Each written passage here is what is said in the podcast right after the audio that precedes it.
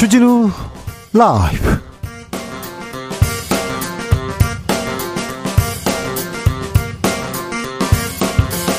(2023년 10월 10일) 화요일입니다. 안녕하십니까. 주진우입니다.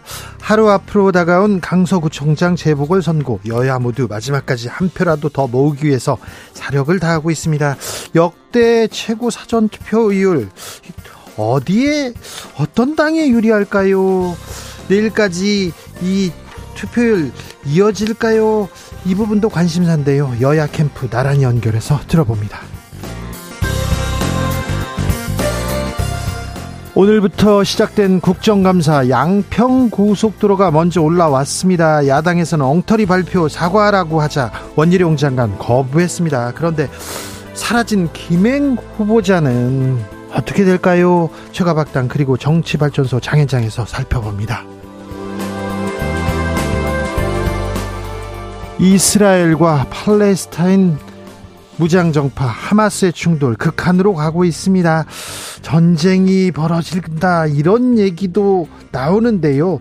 이 파장 어디까지 커질까요? 우리에게는 어떤 일이 벌어질까요? 오늘은 우리 경제에 미치는 영향 집중적으로 분석해 봅니다. 나비처럼 날아 벌처럼 쏜다. 여기는 주진우 라이브입니다. 오늘도 자중차에 겸손하고 진정성 있게 여러분과 함께 하겠습니다. 인간의 탐욕이 전쟁을 끝내 끝내 일으키고 말 것이다 이렇게 얘기하던 선생님 얘기가 잊히지 않습니다. 이스라엘 팔레스타인 아, 교전으로 공식 사망자가 1,600명을 넘어섰습니다. 이스라엘 군대는 지금 가자 주변을 어, 에워싸면서 총 집결해 있습니다. 대규모 지상전 준비 중인데요. 아, 중동 전쟁 벌어진다 이렇게 예상하는 분들 많습니다. 미국에서는 이스라엘 주변에 항공모함 급파했고요. 아, 비행기에 무기를 실어서 보냈습니다. 사우디아라비아는 팔레스타인 지지를 선언했는데요. 중동 전쟁 위기 여러분께서는 어떻게 생각하십니까?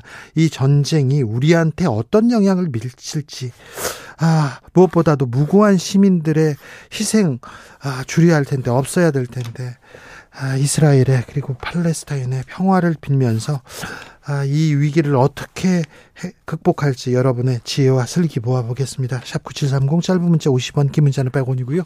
콩으로 보내시면 무료입니다. 그럼 주진우 라이브 시작하겠습니다.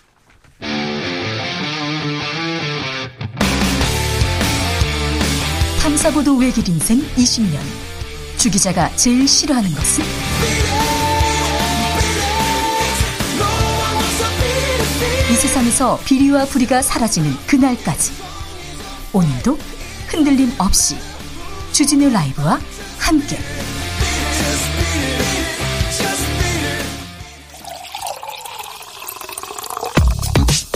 진짜 중요한 뉴스만 쭉 뽑아냈습니다. 주스 정상근 기자 어서 오세요. 안녕하십니까. 지난 1년간입니다. 지난 1년간 우리 국민들이 진 빚이 470조 원이 넘어요. 네, 국민의힘 김상훈 의원이 금융감독원으로부터 제출받은 자료에 따르면 지난해 7월부터 올해 7월까지 5대 은행 및 6대 증권사 등으로부터 우리 국민들이 진 빚이 476조 938억 원에 달하는 것으로 나타났습니다. 지금 5대 은행, 6대 증권사에서만 400 76조 원 이상 이렇게 빌렸다는 거잖아요. 네, 작년 대비 올해 1.5배 정도 급증했고요. 지난해 하반기보다 올해 상반기 증가폭이 100조 원 이상 더 컸습니다. 빚투, 영끌 이런 것 때문입니다. 네, 빚에 빚을 내서 주식에 투자하는 이른바 빚투에 293조 원이 넘게 몰렸다고 하고요. 어, 지난해 7월 이후 1년간 신규 주택담보대출 161조 원에 신용대출 21조 원등 어, 주택 마련을 위한 이른바 영끌에도 183조 원이 넘는 대출금이 동원됐다라고 합니다. 어, 같은 기간 청년이 낸 빚이 133조 8천여 8천억 여원에 달했습니다. 아, 빚쟁이 청년들. 하... 대출이 많다 보면요 부실도 커지기 마련입니다. 네, 신규 대출액이 들면서 연체액도 함께 증가했습니다. 지난해 하반기 1조 1천억 원대였던 연체액이 올해 7월 1조 7천억여 원으로 크게 늘었습니다. 어, 주택담보대출에서 4천억 원이 늘었고요. 2030 세대 연체액도 1,416억 원이 늘었습니다. 네. 수원에서 발생한 전세 사기, 어, 이거 점점 커지고 있습니다. 네, 수원 전세 사기 의혹 관련 신고가 경기도에 200건이 넘게 접수가 됐습니다. 어, 경기도 전세 피해 지원 센터에 따르면 지난 6일까지 임대인인 정 씨 부부와 그의 아들, 아, 이들 관련 법인이 소유한 건물과 관련된 피해 신고가 모두 245건이 접수가 됐다라고 하는데요. 어, 지난주 초까지는 신고 건수가 100여 건이었는데 한 주 사이에 두 배가 넘게 늘었습니다. 네, 고소 하는 사람도 지금 늘고 있는데요. 피해가 조금 아, 크지 않아야 될 텐데 걱정입니다. 사라진 김행 여가부 장관 후보자 사퇴론에 선을 그었습니다. 네, 국민의힘 김기현 대표는 어제 기자들과 만난 자리에서 이 당 안팎에서 제기되는 김행 후보자 사퇴 요구에 대해 민주당이 반성해야 한다라고 일축했습니다. 민주당이요? 네, 김기현 대표는 김행 후보자는 청문회가 정상적으로 운영될 때까지 기다렸다라면서 하지만 민주당이 준행랑을 쳤다며 가짜뉴스 공세를 하고 있다라고 주장했습니다. 어, 유상범 수석 대변인도 MBC 라디오에 출연해서 지금 상태에서 김행 후보자를 낙마시킬 이유가 없다라고 말했습니다. 민주당에서는 지명, 지명 철회 요구합니다. 네, 홍익표 민주당 원내대표는 김행 후보자가 사상 초유의 행방불명 사태로 국회와 국민을 능멸했다며 대통령의 사과와 부적격 인사 철회가 국정 운영 기조 전환의 시작이라고 주장했습니다. 국정감사 시작됐습니다. 방통위 방통위가 언론사의 팩트체크 사업을 감사한다고요? 네, 이동관 방송통신위원장은 오늘 국정감사에서 산하기관과 언론사가 시행하고 있는 팩트체크 사업을 대상으로 감사를 진행하고 있다라고 밝혔습니다. 팩트체크를 해야지요. 이걸 또 감사한다고요? 네, 팩트체크넷이라는 기구가 있는데요. 이 방통위 산하기관 시청자 미디어 재단의 지원으로 만들어진 팩트체크 플랫폼인데 한국기자협회, 방송기자연합회, 한국PD협회 등이 공동 출자해서 만들어졌으나 올해 2월 예산 삭감으로 인해 해산된 바 있습니다. 네. 어, 이동관 위원장은 부당한 집행 내역 환수를 추진하고 부정한 사실이 적발되면 수사기관에 수사 의뢰할 생각이라고도 말했습니다. 팩트체크를 해야 되는데 이 사업을 감사한다고요? 가짜 뉴스 대책을 만들겠다는데 어 이게 무슨 얘기지 좀좀 짚어봐야 되겠습니다. 근데 방송통신심의위원회는 인터넷 언론 심의한다. 이거 이게 법, 현행법상 불가능한데 이 부분을 두고 계속 질의가 이어졌습니다. 네, 방송통신심의위원회가 인터넷 언론 온라인 콘텐츠까지 심의 대상을 확대하겠다라고 밝힌 바 있는데요. 네. 어, 그 일주일 전 이 방심위 자체 법무팀이 네. 인터넷 언론 콘텐츠는 심의 대상에 해당하지 않는다라는 검토 의견을 낸 사실이 확인됐습니다. 인터넷 언론 그리고 유튜브 이, 이 부분은 언론이 아니거든요. 그래서 방송통신심의위원회가 이게 여기에 뭘 심의를 한다. 대상이 아예 아닌 것으로 지금껏 있었어요. 지금껏 알고 있었는데 심의를 하기로 했잖아요. 네, 어, 그런데 이후 이 방심위 법무팀은 인터넷 언론 기사도 심의가 가능하다라며 입장을 바꿨다고 합니다. 어, 이에 대한 질문이 이어졌는데요. 어, 류일임 방심위원장은 어, 인터넷 언론의 영향이 갈수록 커지고 있기 때문에 적극적으로 심의 대상으로 삼아야 되지 않겠냐라는 의견에 따라 두 번째 의견을 채택한 것이다라고 말했습니다. 자,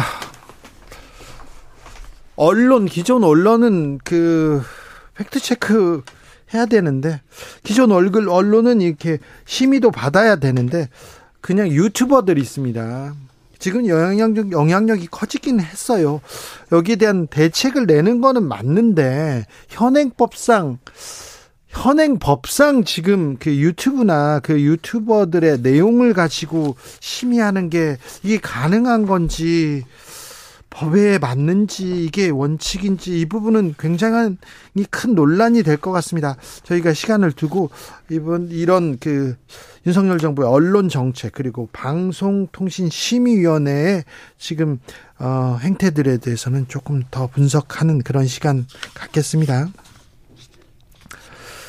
음, 고액 의견서를 써서 논란이 있었습니다. 권영준 대법관. 그런데 어, 대형 로펌 사건 계속 하고 계속해서 회피합니다. 약속대로 했어요. 그런데 절반밖에 지금 일을 못한다 이런 얘기도 있어요. 네, 대형 로펌의 고액 보수를 받고 의견서를 써줘 논란을 빚은 권영준 대법관이 취임 후 두 달여간 대형 로펌과 관련된 상고심 재판 약 60건을 회피한 사실이 확인됐습니다. 예. 어, 대법원은 권영준 대법관의 신청을 받아들여서 사건의 주심 대법관을 변경했습니다.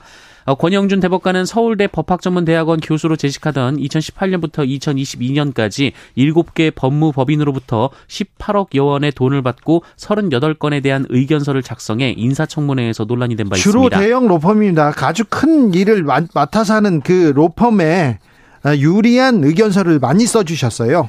네, 그러자 권영준 대법관은 취임하면 이 해당 법무법인이 수임한 사건은 회피하겠다라고 약속을 했고 어, 그 약속을 잘 지키고 있는 상태입니다. 그런데요. 어, 문제는 권영준 대법관이 회피한 사건이 모두 다른 대법관의 업무 부담으로 갔다라는 데 있습니다. 아, 박용진 민주당 의원은 이 권영준 대법관은 대법관 자리를 위해 민폐 공약을 공약을 내걸었다라면서 어, 국민의힘은 재판 지연 문제를 말하면서 재판 지연 장본인을 지명했다라고 주장하기도 했습니다. 네, 회피해야죠. 뭐이 대형 로펌하고 관련 있는 사람입니다. 관련 있는 재판은 회피해야 되는데 이게 또 다른 대법관한테 큰 부담으로 이렇게 작용되는 왜 이런 분을 추천해서 임명하셨을까 이런 생각은 계속 됩니다. 주스 정상근 기자와 함께했습니다. 하나 마지막으로요. 네. 어, 이스라엘에 체류 중인 우리 국민들 어떻습니까? 네, 박진 외교부 장관은 이스라엘에 체류 중인 한국인 단기 여행객 규모가 480명 가량이며 어, 현재까지 한국 여행객이나 교민 피해가 접수된 것은 없다라고 밝혔습니다. 네. 다행입니다. 주스 정상근 기자 함께했습니다. 감사합니다. 고맙습니다.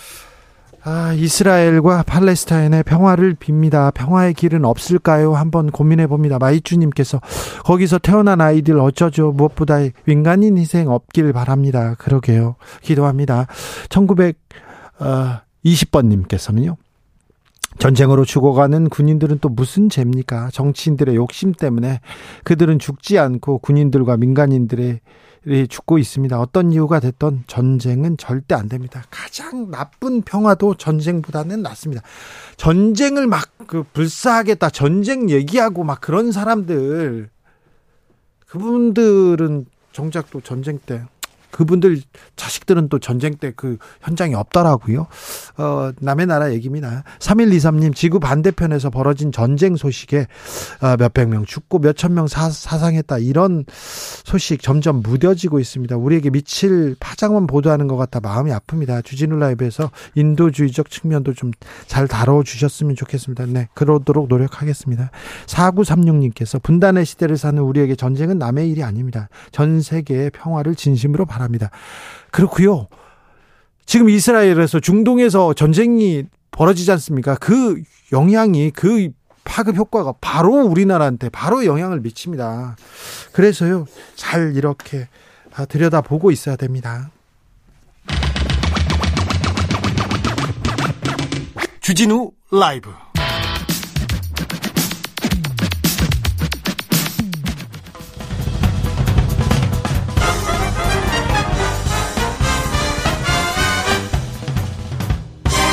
훅 인터뷰. 모두를 위한 모두를 향한 모두의 궁금증 흑 인터뷰.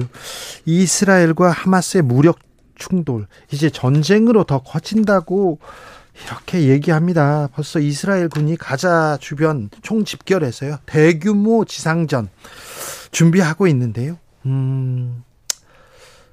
우리는 어떤 영향을 받을지 경제적인 측면 좀 집중적으로 좀 물어보겠습니다. KBS 박종훈 기자 모셨습니다. 어서 오세요. 네, 안녕하세요. 네. 하마스가 이스라엘을 기습 공격했습니다. 네. 아, 전 세계가 다시 전쟁의 시대로 어, 돌입하는 거 아니냐 이런 우려도 있는데요. 현재 상황 어떻게 보고 계십니까? 이 정말 끔찍한 얘기들을 자꾸 말씀드리게 돼서 좀 안타까운데 네. 어쨌든 지금 이제 굉장히 중요한 부분은 어느 정도까지 확전되느냐. 예. 사실 지금 기로에 서 있다 해도 과언이 아니거든요. 예. 두 가지 측면에서가 문제인데 첫 번째는 이스라엘이 이제 피해 보복을 선언했으니까 네. 어느 정도까지 할 것이냐. 보복을 하는 또 네. 국민들이잖아요. 그러니까 하마스는 사실은 여기 하나의 정치 집단, 네. 무장 집단에 네. 불과하고 네. 이 일종의 보복을 하게 되면 팔레스타인의 일반 가자 주민들 민간인들. 네, 민간인들은 사실 또 다른 상황이거든요. 예. 그렇기 때문에 또 이게 어, 아랍권 전체로 어떻게 바뀌느냐가 굉장히 중요한 부분이고요. 예. 또 하나 이제 확전에 이제 걱정되는 부분은 이 레바논 쪽, 즉 예. 이스라엘의 북쪽에 있는 레바논 쪽에 있는 헤즈볼라에서 예. 과연 공격에 개입할 것이냐 이 두 가지가 앞으로 굉장히 핵심 포인트로 있을 것 같습니다. 헤즈벨라가 또 미사일을 공격하고 나섰잖아요. 네. 근데 그걸 또 가만히 두고 볼 또 이스라엘이 아니죠. 그렇죠. 그래서 지금 현재 일단 지상전의 경우에는 현재 악시오스 미국의 이 뉴스 미디어에서 뭐라 그랬냐면 일단 어 통화를 했다. 이스라엘 총리하고 미국의 바이든 대통령이 서로 통화를 했는데 예. 그 결과 사실 이제 지상전 투입을 얘기를 했고 예. 바이든 대통령이 굳이 말리지 않았다라는 특종이 나왔습니다. 예. 그러니까 일단 지상군 투입 가능성은 현재 워싱턴 포스트 주장에 따르면 48시간 안에 일어날 가능성이 있다라고 하니까 예. 그것이 현재로서 큰 문제고요. 헤즈볼라를 제가 거론했던 이유가 뭐냐면 사실 하마스 같은 경우에 물론 이제 본인들 주장은 한 4만 명 정도가 있다고 하지만 네. 어, 한 1.5만 명 정도 네. 어, 병력이 있는 것으로 알려져 있어요. 예. 근데 헤즈볼라의 병력은 6만 명이 넘거든요. 아, 예. 그래서 만약에 헤즈볼라가 지금 현재는 박격포 공격만 예. 지금 현재 이틀 넘게 하고 있는데 만약에 직접 개입을 하게 되면 이 문제가 예. 굉장히 크게 확산될 수밖에 없거든요. 그리고 그래서 레바논과의 확전. 그러면 저 옆에 이란도 있고요. 네. 그 뒤에 또 사우디나 또 다른 아랍 국가도 있고요. 이거는 또 엄청나게 또 커질 수도 있는 일인데요. 네. 근데 현재까지는 어쨌든 그 확전의 이 결과가 너무 끔찍하다는 걸 서로가 알고 있기 때문에 네. 어, 어느 정도 통제된 그런 상황이 오지 않을까 하는 희망적인 그런 전망이 조금 더 많긴 합니다. 그런데요, 하마스는 무장 투쟁을 했어요. 그런데 최근에는 좀 조용했잖아요, 몇 년은. 네. 갑자기 이스라엘을 공격한 이유는 뭡니까? 네. 결정적인 이유는요? 일단 이걸 외신에서는 딱 한 가지 이유만 계속 꼽아서 얘기를 하는데 물론 그 부분이 있는 건 사실이에요. 일단은 사우디하고 지금 이스라엘이 네. 서로 외교. 관계가 네, 예. 평화 모드가 있죠. 예. 근데 이게 뭐가 문제냐면 트럼프 전 대통령 때 이미 아브라함 협약이라 그래서 UAE나 아니면 바레인하고는 이스라엘이 네. 외교 관계가 개선됐거든요. 네. 근데 여기까지 간 상태에서 사우디까지 예. 만약에 외교 관계가 개선되게 되면 하마스 같은 경우는 예. 어떻게 되겠습니까? 외교적 고립이 일어나겠죠. 예. 특히 하마스 같은 경우는 순위파거든요. 네. 그러니까 순위파 입장에서는 이게 순위파 다른 국가들이 다 사우디가 순위파의 또 대장 네. 국가입니다. 그렇죠. 사우디하고 지금 말씀드린 UAE나 이런 나라들이 다 순위파이기 때문에 네. 순위파 내에서 이게 또 같은 무슬림이라도 순위파 내에서도 고립이 되니까 일종의 굉장히 어좀 긴장하고 예. 어, 공포에 어떤 휩싸였던 게 아니냐 이런 분석인데 여기에 제가 하나 더 붙이자면 네. 사실은 네타냐후 어, 총리가 된 다음에 네. 그 다음에 일어났던 일이 뭐냐면 예. 이번에 3기 집권이거든요. 네. 근데 3기 집권 일어나기 직전 작년 연말 직전까지 사실 네타냐후 총리가 어떤 문제에 시달렸냐면 온갖 부패 비리 사건들이 터지면서 네. 이게 사법 부하고 이 굉장히 갈등을 많이 겪었습니다. 그래서 사법부를 장악하려다가 또 온 국민이 들고 일어났잖아요. 맞습니다. 그래서 이 거의 이스라엘 역사상 가장 최장의 예. 최대 시위가 일어났고 심지어 이스라엘 내에서는 내전 상황에 가까웠다 이런 얘기까지 있거든요. 자, 네타냐후 총리는 정치적 위기에 그 코너에 마구 몰렸어요. 네, 맞습니다. 그런데 그래가지고 이렇게 긴장이 그래서 네타냐후 총리가 이제 강공책을 쓴 부분이 있는데 예. 바로 이제 지금 현재 이제 팔레스타인 사람들이 사는 많이 사는 곳이 지금 현재 공격을 어 현재 하고 또 지금 현재 이스라엘의 보복 공격을 받고 있는 가자 지구뿐만 예. 아니라 서한 지구라는 게 있습니다. 예. 요르단강 서한 지구인데 이 요르단강 서한 지구는 서울시 한 10배 정도 면적이 되고요. 예. 가자 지구는 서울시 한 절반 정도 되거든요. 네. 근데 요르단강 서한 지구를 강제 병합하겠다. 네. 이런 식으로 나왔습니다. 그리고 실제로 여기에 이제 여러 가지 국제법상으로 문제가 있는 불법성이 있는 그런 이스라엘 정착존을 엄청나게 많이 만들고 예. 가자 지구도 뭐 계속 시시때때로 공습을 했거든요. 예. 자, 이렇기 때문에 네타냐후 입장에서는 어쨌든 외부의 적을 계속해서 만들었네요. 네, 이거 뭐 그래서 저, 갈등을 그러네요. 훨씬 더 키워왔던 것들 네. 이런 것들이 이제 하마스 입장에서는 어 일종의 이제 기회로도 본 거죠. 왜냐하면 야 이거 이스라엘이 내분이 일어났네. 네. 이때 기회를 놓치면 안 되겠다. 이런 생각도 있었던 게 아닌가. 여러 네. 가지 것들이 지금 현재 복합적으로 일어나면서 어, 하마스에서 어, 이런 어떤 끔찍한 잔혹한 일종의 침략을 한 게 아닌가 네. 이런 생각이 듭니다. 김영성님께서 이유가 뭐가 됐든 민간인 아- 어린 아이들과 여성들을 납치하는 것은 용서받지 못할 행위입니다. 그렇습니다. 예, 그리고 내, 어, 이스라엘에서 계속해서 팔레스타인 민간인을 이렇게 어, 그 억압하는 것도 있을 수 없는 일인데 이런 긴장이 계속 됐어요. 아, 참. 이 저- 전쟁으로 커지면 큰 경제 위기가 올 것이다. 이건 뭐 또 우크라이나 전쟁에도 직접적인 영향이고요. 네. 이거 또 어떻게 봐야 됩니까? 네, 일단 어, 누가 뭐라 그래도 하마스에서 이렇게 어, 정말 끔찍한 공격을 한건 네. 정말 비난받아야 마땅한 네. 그런 일이거든요. 이제 근데 어쨌든 그 원인과 그다음에 그 후폭풍이 어떻게 될 것인가 이 부분은 우리가 좀 그래도 또 분석을 해야 될 필요가 있잖아요. 예. 근데 이제 가장 중요한 건 앞으로 과연 이제 중동 지역의 질서가 어떤 식으로 바뀌느냐가 굉장히 중요하거든요. 예. 근데 이겁니다. 결국 하마스에서 결국 노렸던 것은 사우디하고 이스라엘이 서로 수교하는 것을 어떻게든 지연시키고 예. 동시에 팔레스타인 이 쪽에서 하마스가 인기가 좋은 게 아니에요. 예. 하마스의 가자 지구 사람들이 예를 들어 어, 하마스를 지지하느냐, 네. 뭐 자기들이 원해서 이 지금 하마스의 통치를 받는 게 아니거든요. 예. 사실 실효적 지배를 하고 있는 그런 상황이기 때문에 하마스는 이 갈등을 고조시킴으로써 어떤 영향을 또 이 하고 있냐면 사실은 팔레스타인인들의 통합이나 이런 것들을 이끌려고 하는 거거든요. 예. 근데 이게 만약에 하마스의 그 어떤 현재 목표대로 진행된다 그러면 중동 질서에도 굉장히 큰 영향을 미칠 수 있어서 좀 지켜봐야 되는데 일단은 하마스하고 서로 대립 관계에 있는 팔레스타인 자치 정부가 어쨌든 하마스 편을 드는 그런 상황이 나왔습니다. 네. 거기다가 사우디아라비아도 네. 네.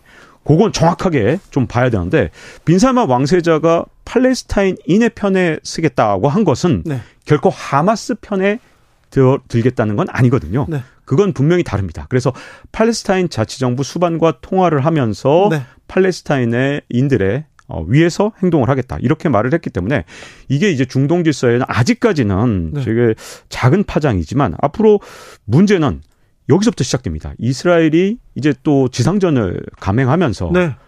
만약에 일반 팔레스타인 주민들의 희생이 생기게 되면 지금 희생 당하고 네. 있어요. 이 이게 이제 점점 더 커지게 되면 네. 중동 질서에 영향을 미칠 수 있기 때문에 좀 더 지켜봐야 될 것 같습니다. 그렇죠. 사우디가 지금 미국 편, 이스라엘 편에 서겠다고 하지 않았어요. 자, 한국이 계속 지금 소환되는데요. 이 네. 전쟁과도 같은 이런 위기에서 그 이유는 뭡니까?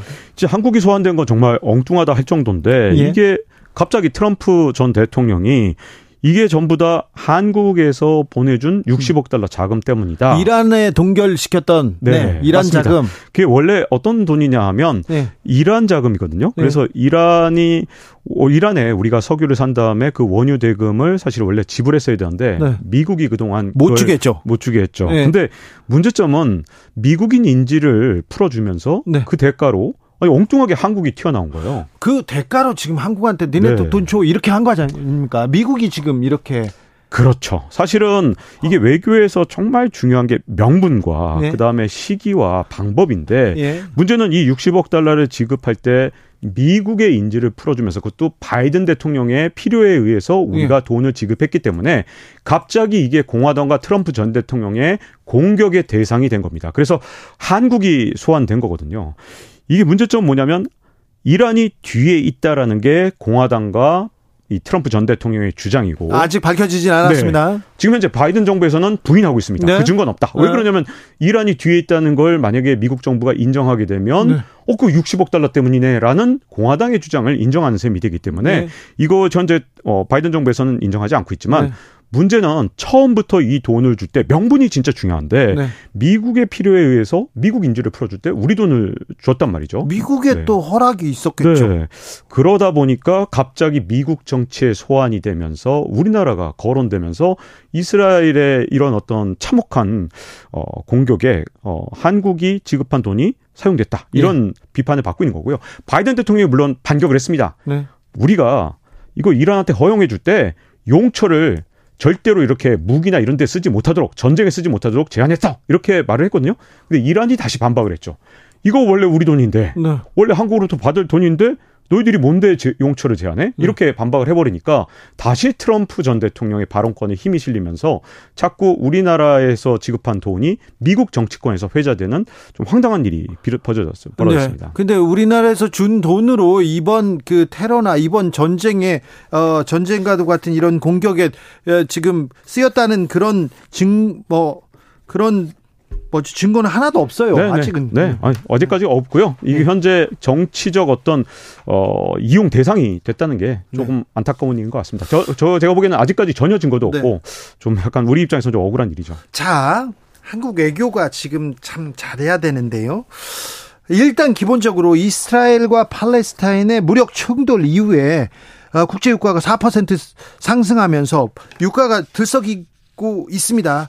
아, 이 경제에 미치는 영향은 어떻게 될까요? 이게 자꾸만 이제 이스라엘 이 산유국이 아니다 이런 네. 얘기 나오는데 사실 천연가스 나오고 있기 때문에 뭐 사실 일종의 산유국에 가까운데 그럼에도 불구하고 이제 이스라엘이 산유국이 아니라는 이유만으로 이게 어 국제 유가에 큰 문제가 없을 것이다 이렇게 보기에는 지금 아직은 어렵습니다. 왜냐하면 확전 가능성이 여전히 있는 데다가 네. 그렇죠. 지금 어떤 일이 생길지 모르기 때문에 사실은 이제 어떤 문제가 생기냐면 중동에서 어떤 식으로 다시 질서가 재편될지 모르거든요. 예. 근데 이번에 정말 외교적으로 정말 중요한 게 그런 재편 과정에서 우리가 외교적 노선을 정말 철저하게 잘 어, 어떤 원칙을 가지고 명분을 정확하게 세우면서 만들어 가야지 그렇지 않고 매번 어, 어떤 특정 이제 국제 세력은 자꾸 이제 우리나라를 어, 활용하려는 그 악용하려는 그럴 수도 있기 때문에 우리 입장에서는 철저하게 우리의 원칙과 명분을 정확하게 세워가면서 외교 전략을 세워야지 그렇지 않으면 휩쓸려서 국익에 훼손되는 그런 상황이 올 수 있기 때문에 정말 그 어느 때보다도 외교 전략을 잘 세워야 될 때인 것 같습니다. 아, 오늘은 여기에서 마무리할 건데요. 지난번 중동 전쟁 때 오일 파동 있고 막 그랬잖아요. 네. 그리고 그 다음에 하마스와 이스라엘 간의 무력 긴장 때 어, 세계 경제는 어떻게 반응했고 우리한테는 어떻게 영향을 미칠지에 대해서는 저희가 시간 이 시간을 한 번 더 갖겠습니다. 내일은 저희가 어, 이스라엘 팔레스타인 분쟁의 기원과 역사에 대해서 중동 전문가와 함께 깊이 짚어보겠습니다. KBS 박종훈 기자의 분석 잘 들었습니다. 감사합니다. 네, 감사합니다. 교통정보센터 다녀오겠습니다. 정현정 씨.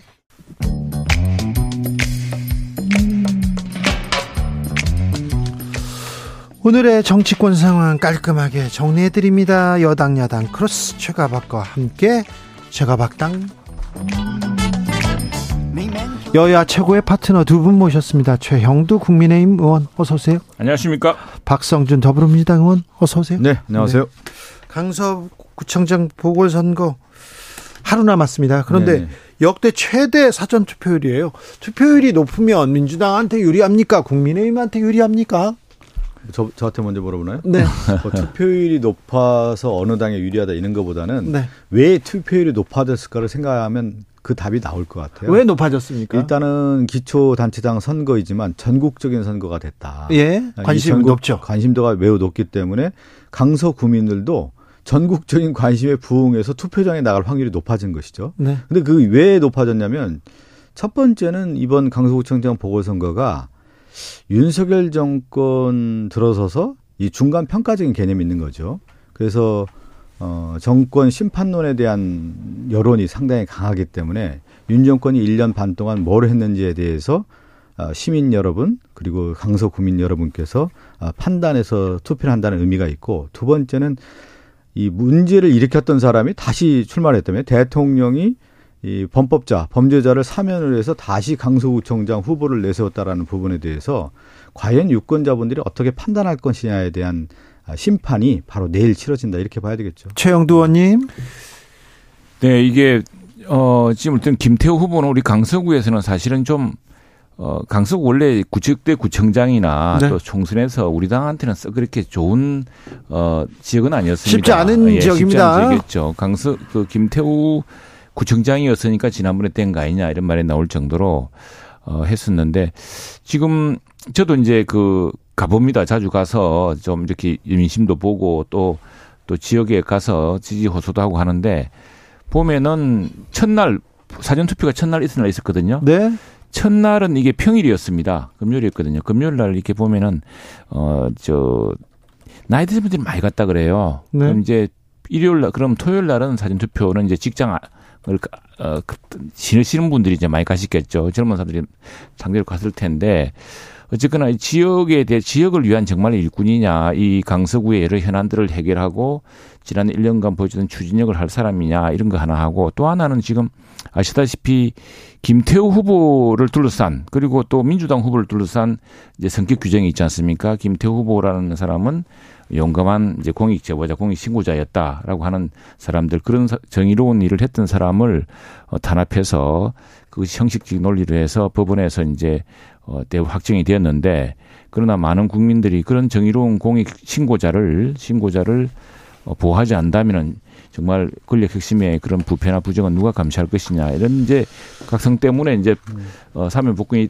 시켰죠. 시켜서 다시 나왔는데 그 하나 하고 다음에 이제 민주당 후보는 뭐 민주당 내에도 규정이 있겠습니다만 이것 때문에 누가 정의로운 사람이냐 또 누가 정말 이 지역을 살릴 네. 또그 지역 일꾼이냐라는 걸 둘러싸고서 주민들의 관심이 높은 것 같습니다. 아니, 지난번에도 우리 최영두 의원님이 팩트 체크를 제대로 안 해서 제가 말씀을 드렸는데 이 공익 제보자가 아니라는 거예요. 대법원 판결에 나왔기 때문에 그런 이 이번에 진교훈 후보 민주당의 진교훈 후보와 아, 국민의힘 이 김태우 후보의 싸움은 진짜냐 가짜냐의 싸움인 거고요. 그동안에 윤석열 정권이 내세웠던 상식이라고 하는 부분이 결국은 몰상식이었고 또 공정이라고 하는 부분을 봤을 때 불공정 여기에 대한 심판론 아니겠습니까? 강서구청장 재보궐선거 얘기는 2부에서 자세히 합니다. 선대위원장들 차례로 만나보는데요. 짧게 하나 하나만 물어볼게요. 네, 네. 자 내일 강서구청장 선거 누가 이깁니까 최영도 의원님? 이깁니까 국민의힘이? 저는 정의가 이겨야 된다고 생각합니다. 정의가 이기고 정말 어 화곡을 마곡으로 빌라를 아파트로 만들 수 있는 김태우 후보가 이길 거라 생각합니다. 박성중 의원님? 저는 절실한 후보가 이긴다고 봐요. 누가 절실합니까? 어, 우리 민주당이 절실하고요. 한 표 한 표 부족하고 세 표 부족합니다. 끝까지 표를 모으고 예. 지금 앞에 제가 말씀드린 것처럼 윤석열 정권에 대한 중간 심판론으로서의 알겠습니다. 국민의 결집된 힘이 저는 나타날 거라고 이재명 민주당의 적반하장을 심판하는 순간 일 겁니다. 알겠습니다. 자 넘어가겠습니다. 예. 김행 후보자는 어디 가셨어요? 김혜무 저 어디 갔습니까? 있지요. 어디 가셨어요? 어디 갔다뇨? 아니, 전화를 잘 받는 분인데 전화도 안 받으시더라고요. 아이 전화를 지금 받을 수 있습니까? 뭐 이렇게 받아도 뭐라 그러고 저렇게 받아도 뭐라 저- 저도 저 그 전화 같은 거 직접 말로 하지 말고 네. 보통 이제 대변인 논평이라든가 대변인 있지 않아 대변인 통해 이야기하고 해요. 아니 그런데 의원님 청문회잖아요. 국민들한테 의혹을 해명하고 비전을 얘기하는 청문회 자리인데 청문회를 마치지 않고 간 거면 아, 도망간 거 아닙니까? 그런데 그게 이제 우리는 뭐 민주당에서 무슨 방지법 만들 우리도 또 다른 방지법을 만드는데 어떤이요? 이런 문제가 있었습니다. 네. 이, 이 여성가족위원회 청문회를 하면서 네. 너무 민주당의 그 민주당 저- 저 여가 여가 위원장 권인숙 위원장. 예, 위원장하고 이쪽에서 너무 일방적으로 뭘뭐 스스로 물러나라든가 뭐 이렇게 해서 압박을 하니까 당시에 이제 우리 당 후보들이 이건 편파적이지 않나 이렇게 할 수 있느냐 그래서 이제 대장하면서 같이 대장했던 모양인데 그걸 가지고서 이걸 출행날 쳤다 그러고 뭐 이렇게 하니까 이게 지금 상임위원장의 그 저 일탈과 횡포가 너무 심하다 이렇게 해서 지금 이 진실을 좀 더 상세히 봐야 될 이야기입니다. 그리고 어 지금 정말로 지금 우리가 생각하는 것은 아니 청문회를 해서 하나하나 이렇게 다 밝혀야 될 문제인데 아니 청문회를 한 중에 너는 안 되니까 무조건 물러나라 나가면 아웃이다 들어오지 마라 뭐 이렇게 되는 것이 이게 정상적인 청문 절차입니까? 저는 최영두 의원님이 과연 그, 그 당시 김행 후보자 인사청문회를 보고 얘기하시는 거예요? 도망갔잖아요. 뭘 도망을 가요? 야당, 쳤지 않습니까? 야당 의원들이 아니 제가 얘기하고 말씀하십시오. 뭐 야당 의원 탓하기 전에 후보자 아, 아닙니까? 아니 내보고 바라보고 물어보도 그 말도 못하게 이거 청문회를 이런 식으로 해요. 아니 국민 물어봤잖아요. 아니 국민들 물어봤잖아요, 앞에서 참. 국민을 대신해서 의원들이 청문회에서 네. 그 의혹의 문제라든가 개인의 어떤 능력의 문제라든가 도덕성에 대한 검증을 하는데 불리하니까 도망간 거 아닙니까? 그 주랭난 친 거고 지금 왜 전화를 안 받겠어요 김행 후보자가 주랭난 친 거에 대해서 모면하고자 하는 그런 모습 아닙니까? 출구를 지금 모색하고 있겠죠. 지금 국민들이 바라볼 때 김행 후보자를 장관 후보자 자격 있다고 보니까 후보자 자격도 없는 거 아니겠습니까? 이, 이 국면에서 뭘 얘기를 하겠습니까? 더 이상. 저는 여기서 대통령이 만약에 강행을 한다고 하면 국민의 저항이라든가 이 국민의 심판이 더욱더 거셀 거라고 봅니다. 그런데요. 유인촌 장관 후보자 김행 후보자 주랭나 하면서 유인촌 장관이 그냥 얼떨결에 지금 넘어갔는데 이거 말이 됩니까 이것도? 신원식 후보자, 신원식 장관 후보자도 마찬가지고. 아니 민주 저저 제가 보기에는요 신원식 장관 후보자나 아 장관이죠 신원식 장관이나 유인촌 저는 장관 장관이라고 하기도 좀 그래요 지금. 그래요? 예. 아니 근데 이 무슨 뭐 자격 이 있습니까 지금?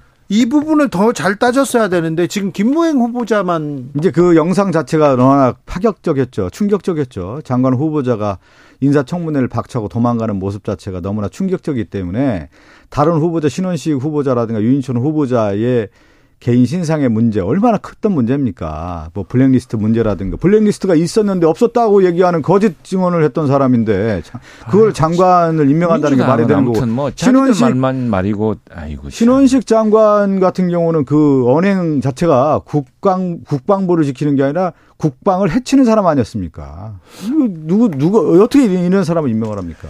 아니 그 무슨 민주당 전직 대통령에 대해서 무슨 말했다고 사과하지 않았습니까? 그리고 이 국방을 지키는 것은 네.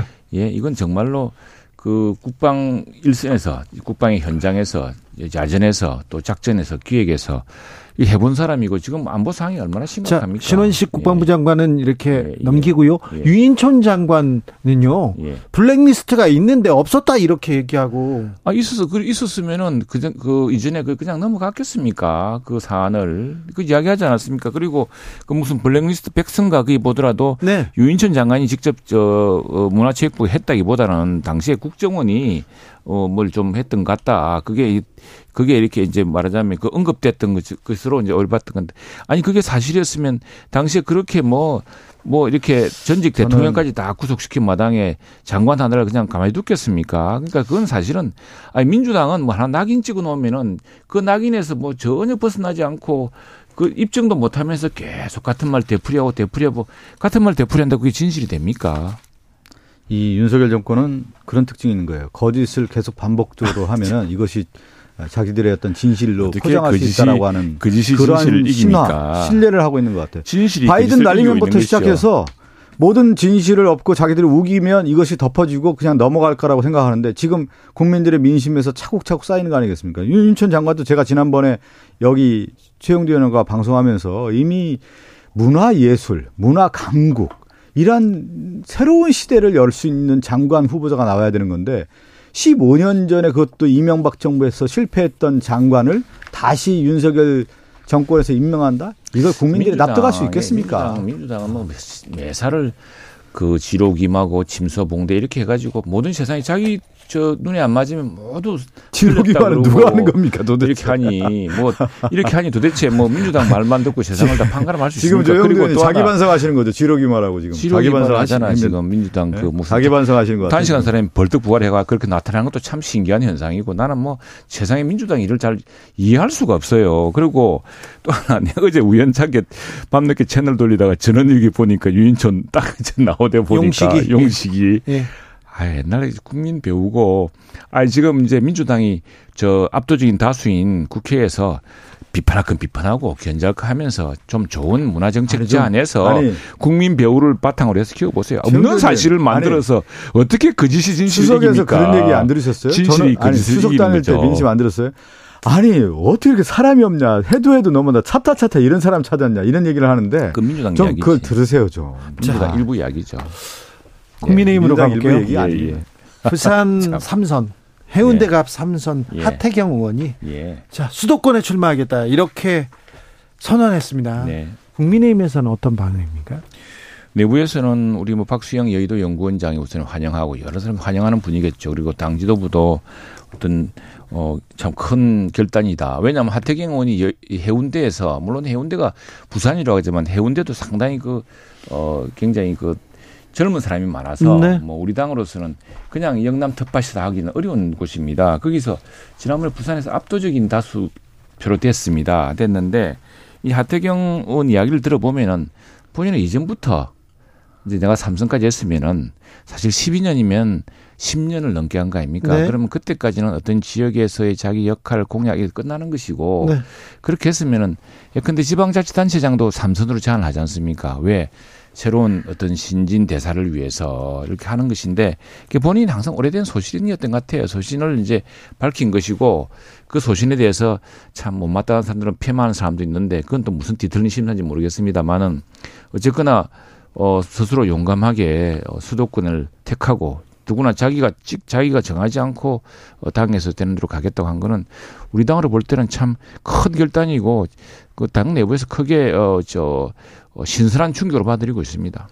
그 하태경 의원이 이제 부산을 떠나서 뭐 서울 출마 얘기가 나왔는데요. 이거 개인적인 어떤 뭐 상황을 떠나서 이거는 정치적 함의가 있어요. 음. 원래 이제 그 쇄신이라고 할때 예. 그럼 쇄신은 어디서부터 보통 출발하냐면 집권당부터 출발하거든요. 왜냐하면 예. 그 힘이 있기 때문에. 네. 근데 그 쇄신이라고 하는 것은 결- 결국은 혁신 경쟁으로 가는 거 혁신은 인물 교체 아니겠습니까? 그러면서 새로운 바람을 일으키는 건데 아, 아마 이제 하태경 의원이 이렇게 되면서 집권당 안에서도 쇄신, 인적 쇄신, 아, 새로운 출마에 대한 어떤 가능성이 있는 인물들을 만들어내고 네. 그것이 이제 경쟁으로 가면 네. 그것이 어떻게 되냐면 여의도에 또 다른 바람이 네, 동력으로 되는 거예요. 되죠. 동력으로 오고 네. 민주당도 그렇게 갈 수밖에 없는 상황으로 이제 가고 예. 그것이 또 어떻게 되냐면 저희들도 언론 출신이지만 언론이 제일 좋아하는 기사예요 이게. 그렇죠. 예, 누구는 안 나온다더라, 누구는 어디로 간다더라, 또 험지 출마한다더라. 그렇게 해야 기득권을 된다. 내려놓는다. 기득권을 내려놓는다. 이렇게 하면서 분위기가 만들어지는 건데 이미 이제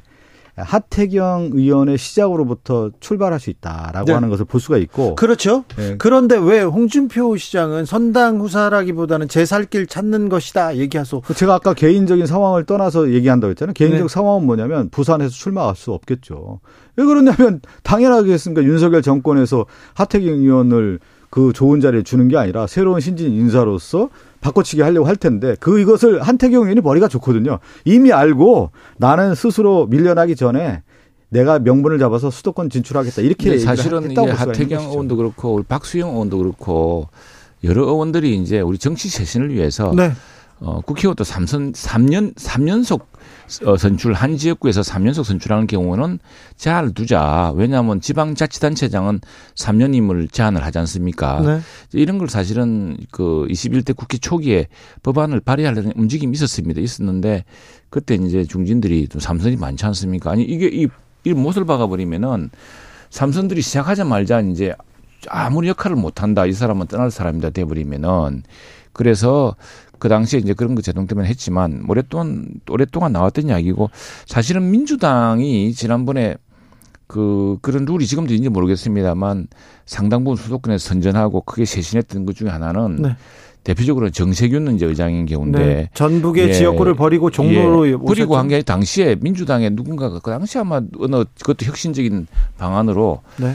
호남 텃밭에 네. 3연속 삼선한 사람들은 전부 수도권 가라 그랬습니다. 예. 그래서 이제 그 무진장에서 무한장수 진안에서 삼선을 했던 정세균 의원이 종로를 택한 거죠. 그렇죠. 예, 상당히 어려운 데인데 종로를 2연패를 이연- 계속 2연속으로 당선되고 하면서 이제 드디어 국회의장도 바라보고 총리도 하고 했죠. 네. 민주당에서 상당히 그런 민주당 내에서 전례가 있었는데 사실은 그걸 국회 내에서 법제하기는 참 어려웠던 점이 있습니다. 근데 이걸 그 저 사태경 의원이나 우리 박수영 의원이나 이런 분들이 내부적으로도 여러 검토했던 사안이고 이제 그걸 몹시 실행하는 것이 실행하고 아니 어쨌거나 그 저기서 새로운 데서 시작한다는 그런 뭐 하태경 의원은 전국적으로 알려진 인물입니다만 쉽지 않은 일이거든요. 큰 결단이라고 봅니다. 네, 결단인데 이제 그 정치권에서 가장 그큰 흐름은 결국 이제 총선에서 어, 누가 더 어, 혁신하고 그렇죠. 뼈를 깎고 쇄신하고 내려놓느냐. 내려놓느냐에 예. 대한 것을 가지고 이제 국민들이 판단하는 경향이 커요. 역대 예. 선거 모든 선거가 다 그랬습니다. 맞아요. 근데 그 주도권은 어디서 원래 출발하냐면 집권당이거든요. 집권당은 줄 자리가 많기 때문에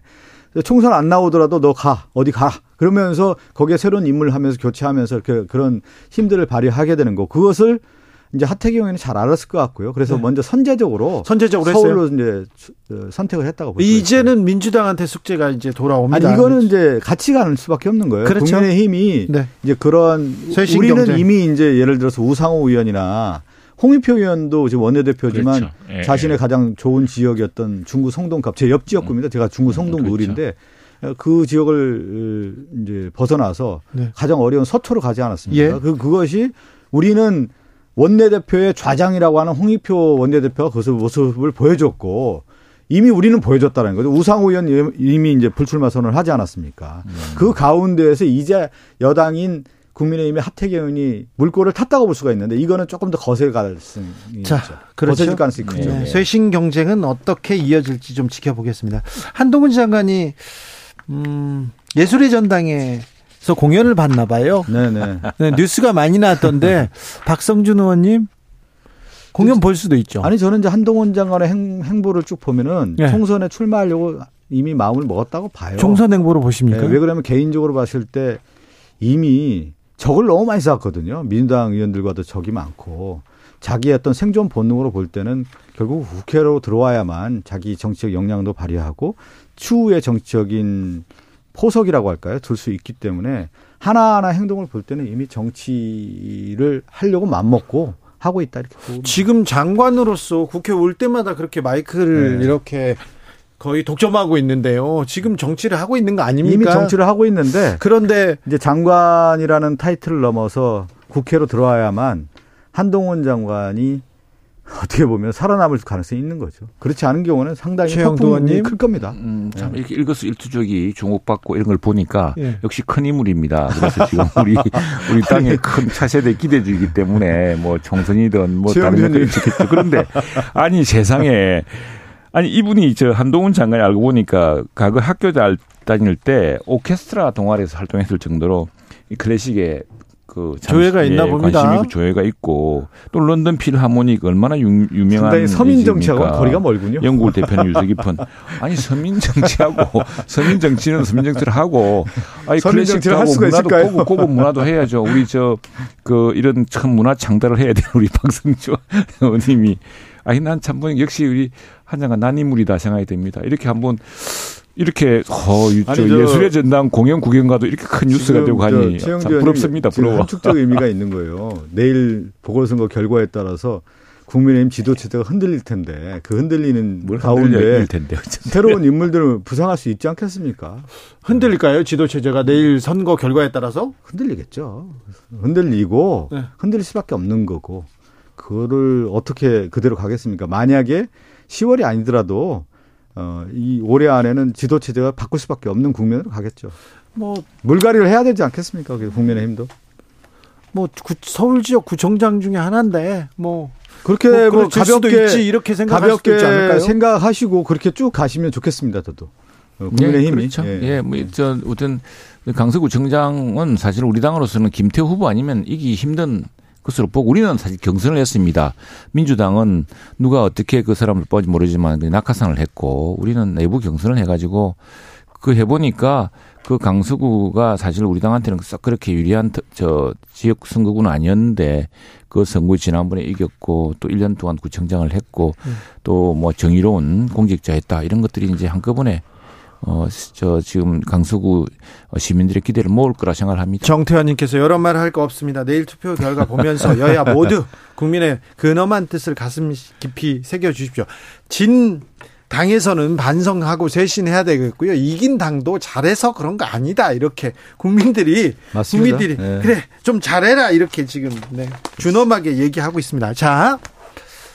국정감사 시작됐습니다. 예, 예. 자, 국정감사는 야당의 시간이지 않습니까? 네. 자, 민주당은 어떻게 준비하고 있습니까? 그렇죠. 오늘 제가 이제 정무위에서 국무조정실 국정감사를 하고 있는데 네. 지금 윤석열 정권의 특징 중에 하나가 보면 자료 제출 제대로 안 해요. 자료를 안 줘요? 예, 예를 들면 그 총리실에 아유, 있어서 2년 전에 아니, 또 아, 얘기 좀 들어. 아니 뭐 사돈 아 제가 뭘 얘기하면 이렇게 최영두 의원님은 방해 이렇게 방해 공작을 하는 거예요. 국민의힘이. 아니, 좋아해서 그래. 예, 좋아해서 하는 거예요. 일부러 못 아니, 아까 뭐 아니 정정당내 자료 제출하고 네. 저는 이제 국무조정실 윤석열 정권의 국정 기조와 관련된 부분들을 했는데 저는 좀 걱정되는 부분이 있어요. 오늘도 어떤 얘기를 하냐면 모든 경제 상황이 어렵기 때문에 상저하고라고 하는 국민의 윤석열 정권의 경제 상황에 대한 인식이 잘못됐다라는 지적에 대해서 받아들여야 되는데 아직도 상저하고를 주장하고 있단 말이에요. 하반기 경제뿐만 아니라 내년까지 상당히 어려 내년에도 더 어렵다는 얘기 아니겠습니까? 예. 거기에 대해서 대책들을 내놓으라 어떻게 할 거냐 이런 얘기를 하는데 여전히 상저하고를 고수하고 있는 것이 음, 저는 상당히 큰 내가 문제가 말씀드릴게요. 그건 오늘, 오늘 산업통상자원 중기벤처위원회 국정감사에서 제가 이제 장관과 질의한 건데 사실은 지금 민주당이 오랫동안 걱정했던 것이 뭐냐. 우리가 한미 동맹이 강화되니까 한중국이 나빠지고 한미동맹을 강화했는데도 반도체 수출은 제한하고 해서 어려워졌지 않았느냐. 그리고 한미동맹 강화하고 우리는 한미동맹을 위해서 많이 투자를 했는데 IRA 법 만들어서 우리 수출, 자동차 수출 막지 않았냐 했는데 지금 이제 그 실제로는 그 칩스 액트하고요. 반도체법, 과학법 있지 않습니까? 여기에서 우리 한국 기업들이 SK 하이닉스랑 저 삼성전자가 투자할 수 있고 그 확- 확장할 수 있도록 굉장히 그 미국이 한미 동맹의 신뢰를 바탕으로 많은 그 재량을 주었습니다. 또 두 번째는 우리 걱정했는데 IRA 법 발효 이후에도 지금 미국에서 우리 한국 전기차 잘 나가고 있습니다. 지금 전기차 수출에서 최고치를 기록했거든요. 그래서 사실은 하반기에 근데 지금 이제 중동발 이런 게 나타나서 좀 사실 예, 좀 예기치 않은 사안이 많은데 잘 준비해야 예, 됩니다. 하반기가 조금 나아지고 있는 사실입니다. 아, 그렇지 않은 것 같아서 걱정해서 음, 근데 정부에게 그 걱정은 받아드리겠습니다. 요구를 하는데 요청도 하고 우리도 열심히 하고. 있습니다. 잘안 다음 주에는 받아들여지는 것 같습니다. 칭찬으로 시작해.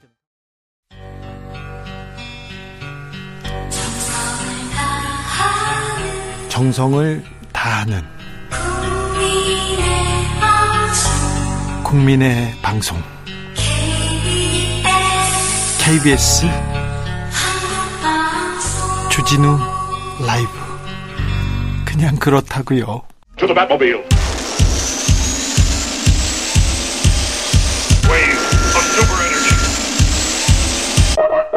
주기자의 1분 새만금 세계 스카우트 잼버리 대회 솔직히 좀 엉망이었습니다. 부끄럽습니다. 사과도 많이 했는데요. 이 파행된 대회를 마무리하기 위해서 케이팝 콘서트를 열었습니다. 태풍을 뚫고 무대를 설치하는 우리 기술자들 보고 아찔했습니다. 큰 사고 없이 마무리돼서 다행입니다. 한국일보 보도에 따르면요. 지난 8월 11일 서울 월드컵 경기장에서 열린 새만금 잼버리 케이팝 콘서트에 28억 9천만 원이 쓰였다고 합니다. 28억 9천만 원. 무대 설치 공연 비용으로 12억 1천만 원. 콘서트 후에 손상된 경기장 잔디를 복원하는 비용에 2억 3,800만 원 썼다고 합니다.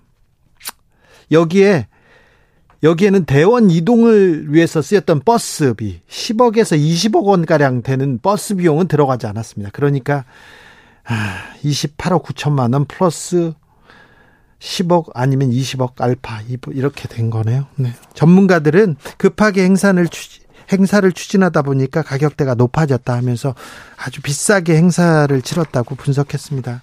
쓸 때는 써야죠. 네. 혈세라고 해도 세금 써야 됩니다. 제대로 써야 됩니다. 그런데 조금만 준비를 제대로 했다면 이런 세금 낭비는 없었을 텐데 하는 생각을 지을 수가 없습니다. 그런데요. 잼버리 대회가 끝났어요. 뭘 잘못했는지 알아야 합니다. 실패해서 배워야 됩니다. 다시는 이런 일 재발하지 않도록 해야 됩니다. 그런데 여성가족부 장관 교체와 함께 누가 뭘 잘못했는지 이 부분에 대해서 진상규명이 행방불명됐어요. 차기 장관까지 후보자까지 행방불명됐어요. 아니 진상 규명해야 되는데 누가 잘못했는지 이걸 밝혀야 되는데 이걸 안 한다. 안타까운 생각 지울 수가 없습니다. 주 기자의 1분이었습니다. 펍데디 I'll be missing you 그분을 제가 좀 미싱하는 건 아니고요. 어디 가셨지?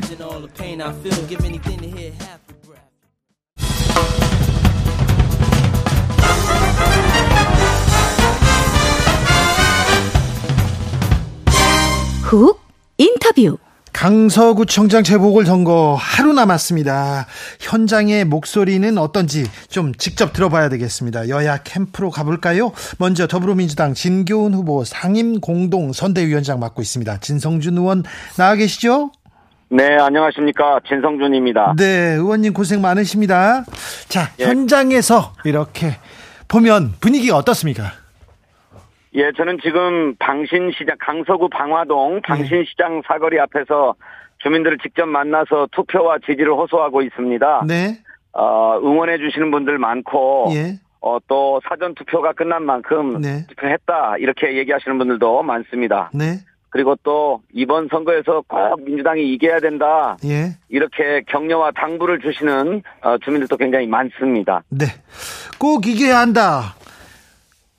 진짜 중요하다. 이렇게 얘기하셨는데요. 자, 민주당이 이겨야 됩니까? 진규훈이 이겨야 됩니까? 그렇습니다. 우리 국민 입장에서 볼때 예. 윤석열 정권의 그간의 무능과 무책임, 실정을 넘어서 폭정이라고 할 만한 네. 그런 국정 운영에 대해서 분명하게 경종을 울리고 이제 윤석열 대통령이 마음을 고쳐먹고 국정 기조를 전환하도록 해야 합니다. 이번 선거가 그런 중요한 계기가 될 것이라고 믿습니다. 네. 왜 진교훈이어야 합니까? 특별히 이 국민의힘의 김태우 후보는 네. 자신이 보궐선거 원인 발생 책임자잖아요. 예, 예. 그 반칙으로 퇴장당한 선수가 네. 다시 뛰고 있는데 이런 무도한 일이 어디 있습니까? 예. 이렇게 강서구민의 자존심과 자긍심을 짓밟은 처사에 대해서 심판해야 하는데 네. 진교훈 후보는 깨끗하고 유능한 사람입니다. 네. 이 33년간의 공직 경험을 통해서 그 청렴함과 유능함이 입증되고 검증된 사람입니다. 네. 이렇게 신뢰할 수 있는 인물을 뽑아서 반드시 이번 선거에서는 국민의힘 윤석열 정권의 경종을 울려야 된다. 그렇기 때문에 이번 선거가 대단히 중요하다. 이렇게 말씀드립니다. 강서구에서 선거를 많이 치르셨잖아요, 의원님. 그렇습니다. 근데 강서구 선거가 이렇게 뜨거운 적이 없었죠. 네, 그렇습니다. 모든 선거는 저희들로서는 뜨거운데 네. 이번 선거는 내년 총선 6개월 전에 전국에서 유일하게 있는 선거 아닙니까? 네. 그런 만큼 강서구뿐만 아니라 네. 전국의 관심이 몰려 있는 것 같습니다. 네. 그리고 또 여야 양당이 모두 총력전을 펼치고 있기 때문에 네. 그 어느 때보다도 뜨겁다고 생각합니다. 민주당 후보가 더 능력 있습니까? 더 도덕적입니까? 더 일 잘합니까? 그렇습니다. 그것은 단호하게 말씀드릴 수 있습니다. 아까도 네. 말씀드렸지만 진교훈 후보는 네. 경찰청 차장으로 어, 퇴임할 때까지 33년 동안 경찰 행정, 아, 치안 행정을 어, 전문으로 했던 분입니다. 그 과정에서 인사 과정 통해서 어, 그의 청렴성이 다 입증되고 검증되었고 또 13만 경찰 조직을 이끌었던 수장이었기 때문에 네. 에, 그의 리더십 또 에, 행정 운영 능력 이런 네. 것들이 이미 확인된 사람입니다. 그래요. 공약도 잘 준비되어 있습니까? 민주당 공약이? 그렇습니다. 어, 김포공항 때문에 우리 강서구는 면적의 95% 이상이 고도 제한을 받아와서 많은 피해를 보아왔습니다. 이제 고도 제한 완화가 본격적인 일정에 오른 만큼 차질 없이 고도 제한이 이루어질 완화가 이루어질 수 있도록 하고 특히 항공학적 검토 라고 하는 새로운 제도가 아, 차질 없이 시행될 수 있도록 만반의 준비를 갖추겠다라고 하는 것이고요. 또 마곡의 신도시가 조성되면서 원도심과 구도심과 이 마곡 신도시 사이에 생활 환경과 도시 여건에서 큰 차이가 발생하고 있습니다. 그래서 원도심과 구도심을 재개발하고 재건축해야 된다라고 하는 요구가 대단히 높은데 이것을 신속하고 차질 없이 추진하기 위해서 강서구에 추진 지원 센터도 설치해서 뒷받침하겠다라고 하는 공약을 내놓고 있습니다. 네.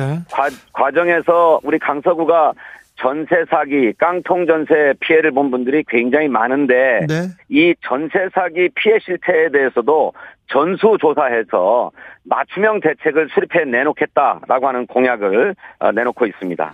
공약도 잘 준비되었다. 네. 그렇습니다. 자. 선거 구도상 질 수 없는 싸움이다. 이렇게 민주당에서 얘기하는 분들 많습니다.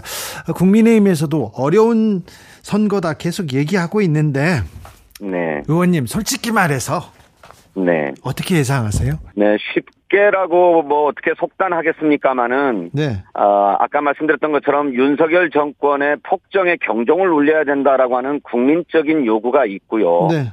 또 특히 우리 강서구로 보면 아까도 말씀드렸던 것처럼 반칙으로 퇴장당한 선수가 다시 뛰고 있습니다. 예. 아, 이것은 도무지 용납할 수 없는 일이라고 하는데 국민의 국민의 컨센서스가 있기 때문에 네.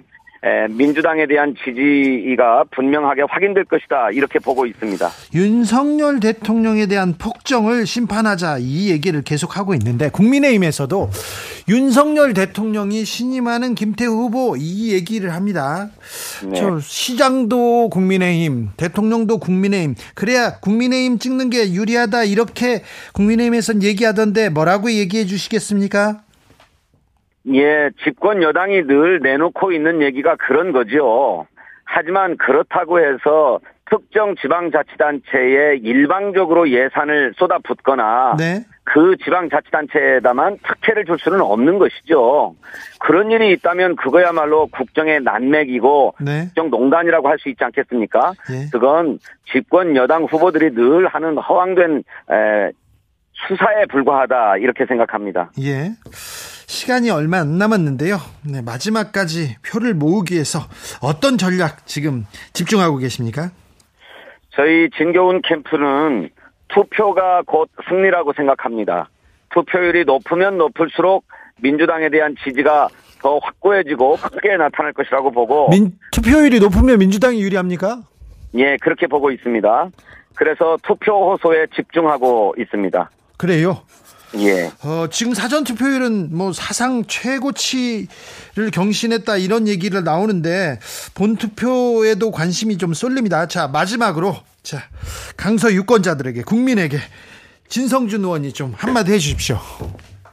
예, 투표는 주권자인 국민의 고유한 권리입니다. 네. 이 소중한 주권을 행사할 수 있는 이 기회를 절대로 포기하지 마시고 꼭 투표해 주시기를 바라고 예. 특별히 윤석열 정권의 국정 실패에 대해서는 분명하게 책임을 물어야 하는데 이번 강서구청장 보궐선거가 그 계기인 만큼 꼭 윤석열 정권에게 책임을 물어주시고 또 강서구정을 원숙하고 또 안정감 있게 이끌어갈 아, 민주당 기호 1번 진교훈 후보에게 꼭 투표해 주시라라고 하는 당부의 말씀을 올리고 싶습니다.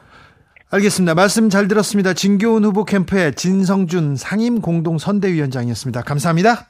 감사합니다. 이어서 국민의힘 김태우 후보 공동 선대위원장 맡고 있는 김성태 전 의원에게 가보겠습니다. 의원님 나와 계시죠? 예, 예. 자, 승리 자신하십니까? 아, 그렇게 단도직입적으로 물으면은 제가 하여튼 최선을 다하고 있다는 말씀으로 네. 아, 대신하겠습니다. 쉽지 않은 선거죠. 신인사 대천명으로 예. 어, 그렇게 그런 심정으로 지금 최선을 다하고 있는 것이고 네.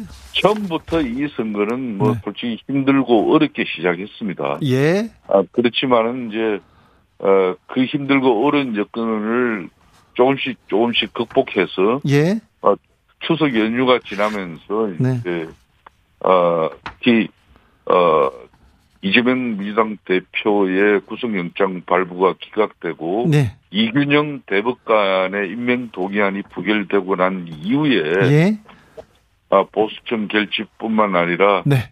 객관적이고 합리적인 그런 중도층도 이제 아, 좀 관심을 가지고 예. 이제 아, 우리 국민의힘 김태우 후보에 대한 뭐 지지의 불이가 좀 나타나고 있는 그런 사실입니다. 네. 이번 선거 매우 중요합니다. 왜 김태우여야 합니까?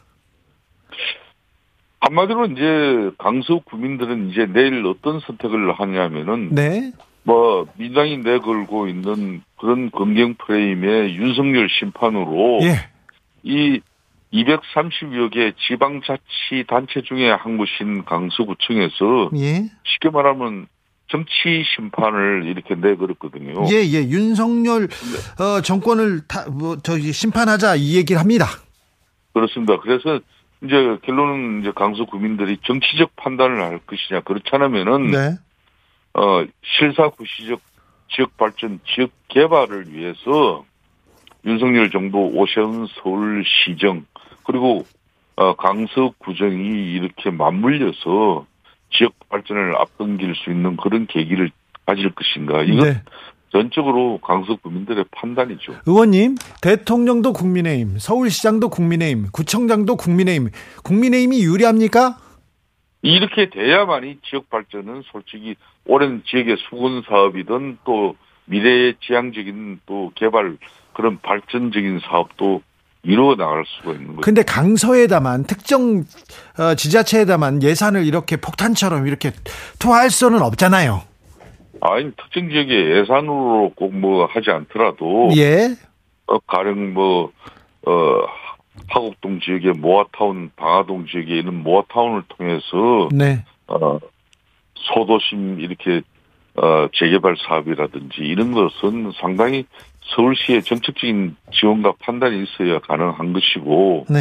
또 김포공항 주변 지역의 고도 제한 역시 예. 국토교통부와 또 국제 민간 항공 기구 이카오의 그런 어, 국가와 이런 국제 단체 간의 협력이 상당히 중요한 문제이기 때문에 네. 그래서 이제 이 강서는 그런 어 정부와 또 서울시 강서구정이 맞물려서 이렇게 돌아갈 수 있는 그런 구정이 확보되면은 분명히 지역 발전은 앞당겨질 수가 있죠. 자, 국민의힘 그리고 김태우 후보 공약도 잘 준비되어 있습니까?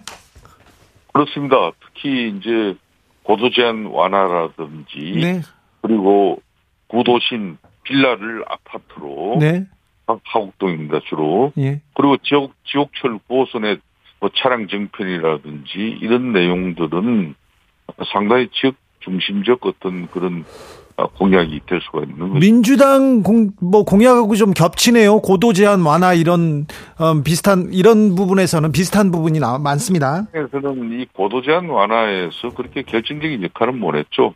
54년여 만에 예. 대한민국의 항공법을 개정시킨 정당도 보수 정당인 우리 국민의힘이었고 그걸 제가 했, 아, 그러고 그 김성태 의원이 했다고 하려고 했죠. 네. 예, 예. 그래서 그 항공학적 검토위원회를 통해서 네.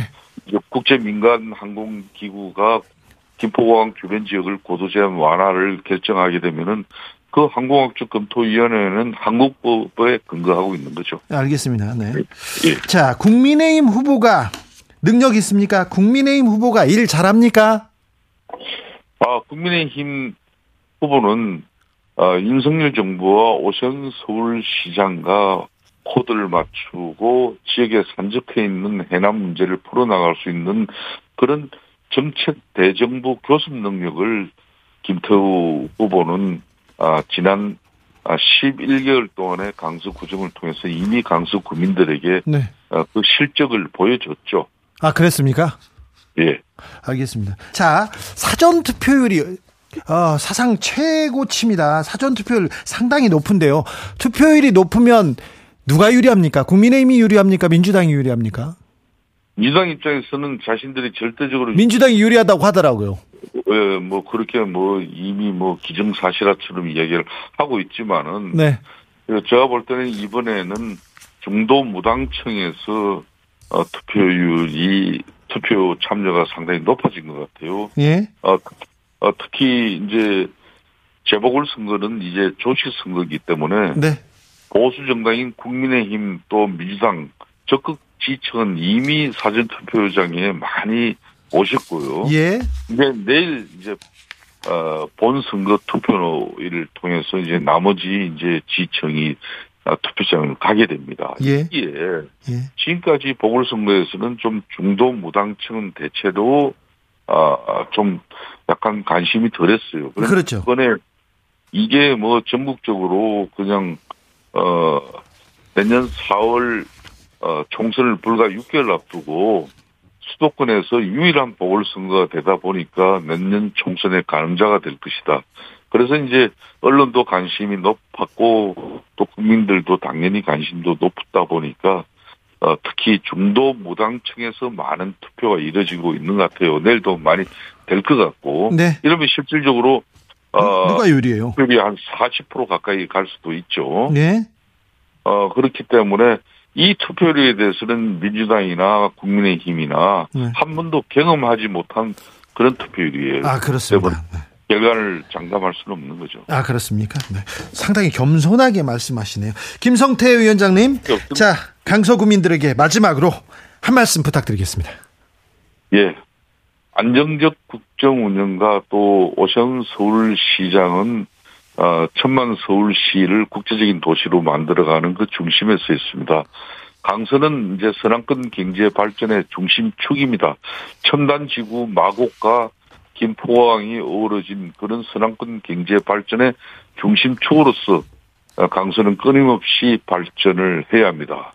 그러기 위해서는 어, 구정의 경험을 가지고 또 윤석열 정부와 오세훈 서울시장과 절대적인 협력을 어, 가져갈 수 있는 김태우 후보를 선택해 주십시오. 알겠습니다. 여기까지 듣겠습니다. 김태우 캠프의 김성태 공동선대위원장이었습니다. 말씀 감사합니다. 예, 감사합니다. 정치 피로, 사건 사고로 인한 피로, 고달픈 일상에서 오는 피로. 오늘 시사하셨습니까? 경험해 보세요. 들은 날과 안 들은 날의 차이. 여러분의 피로를 날려줄 저녁 한 끼 시사. 추진우 라이브.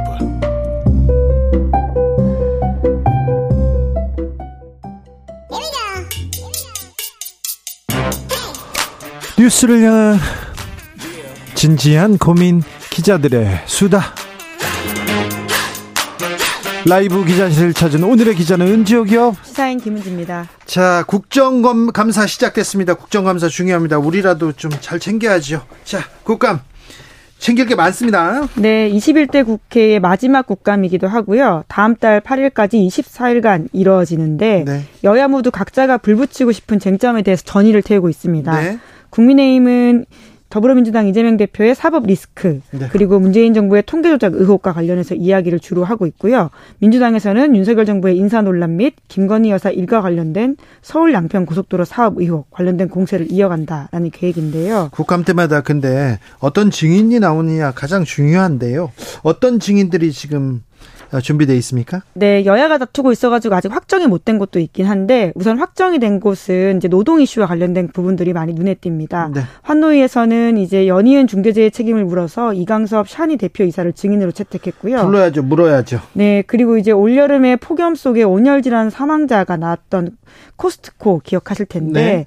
여기 노동자가 숨졌거든요. 네. 여기에 대표 이사도 부르겠다라고 하는 중이고요. 예. 그리고 산업통상자원 중소벤처기업위원회에서는 이제 배 달의 민족 운영사인 우한 형제들의 부사장을 증인으로 부르겠다라고 하는 건데 네. 플랫폼 기업의 과도한 수수료 문제 등을 묻겠다라고 하는 것입니다. 네.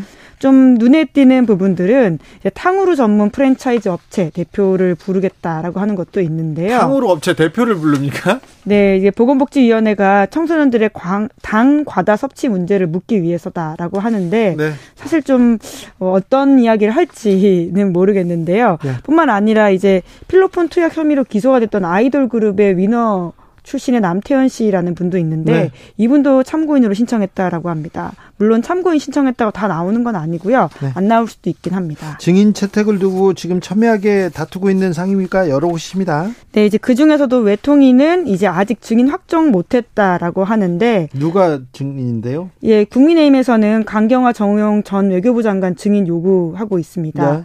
문재인 정부에서의 탈북어민 강제 북송 사건 의혹에 대해서 물어보겠다라고 하는 것인데요.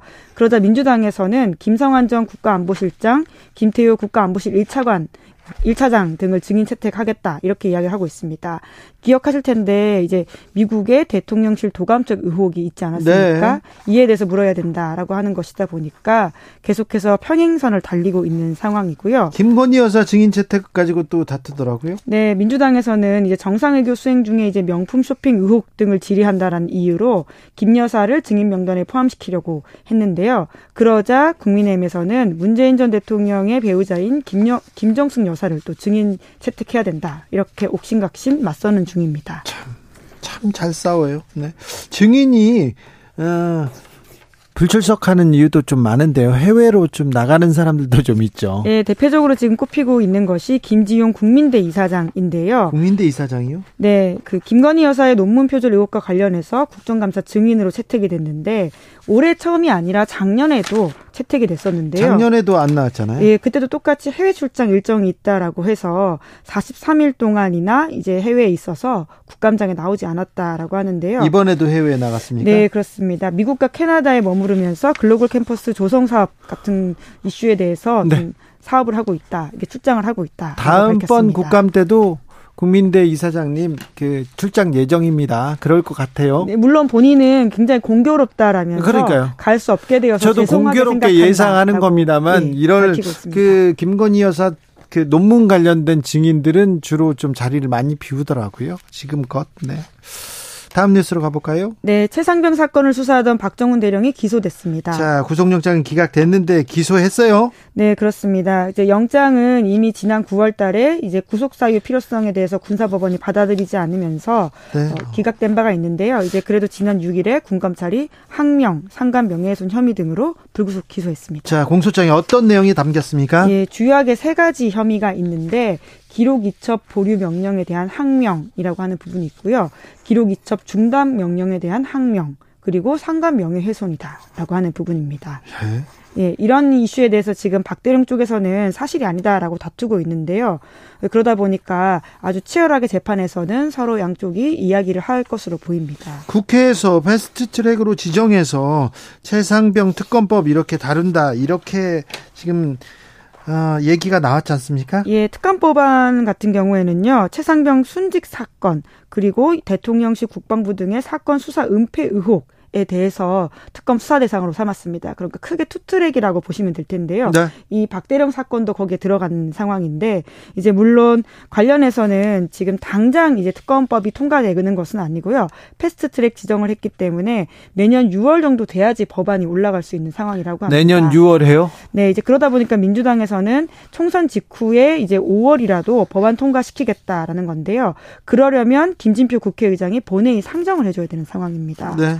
아, 물론 본회의를 통과한다 하더라도요. 윤석열 대통령이 거부권을 행사할 가능성도 있다라고 합니다. 국회에서 특검법이 올라가면 대통령이 다 들어줬는데요. 이명박 대통령도 이명박 특검법 사저와 관련된 네. 예. 근데 들어 기사를 쓰셨었죠. 네네네. 들어줄 수밖에 없었는데 거부라 거부를 할 가능성이 있다. 네. 물론 뭐 지켜볼 수- 아직 남아 있는 상황이긴 가능성입니다. 합니다. 예. 지켜보겠습니다.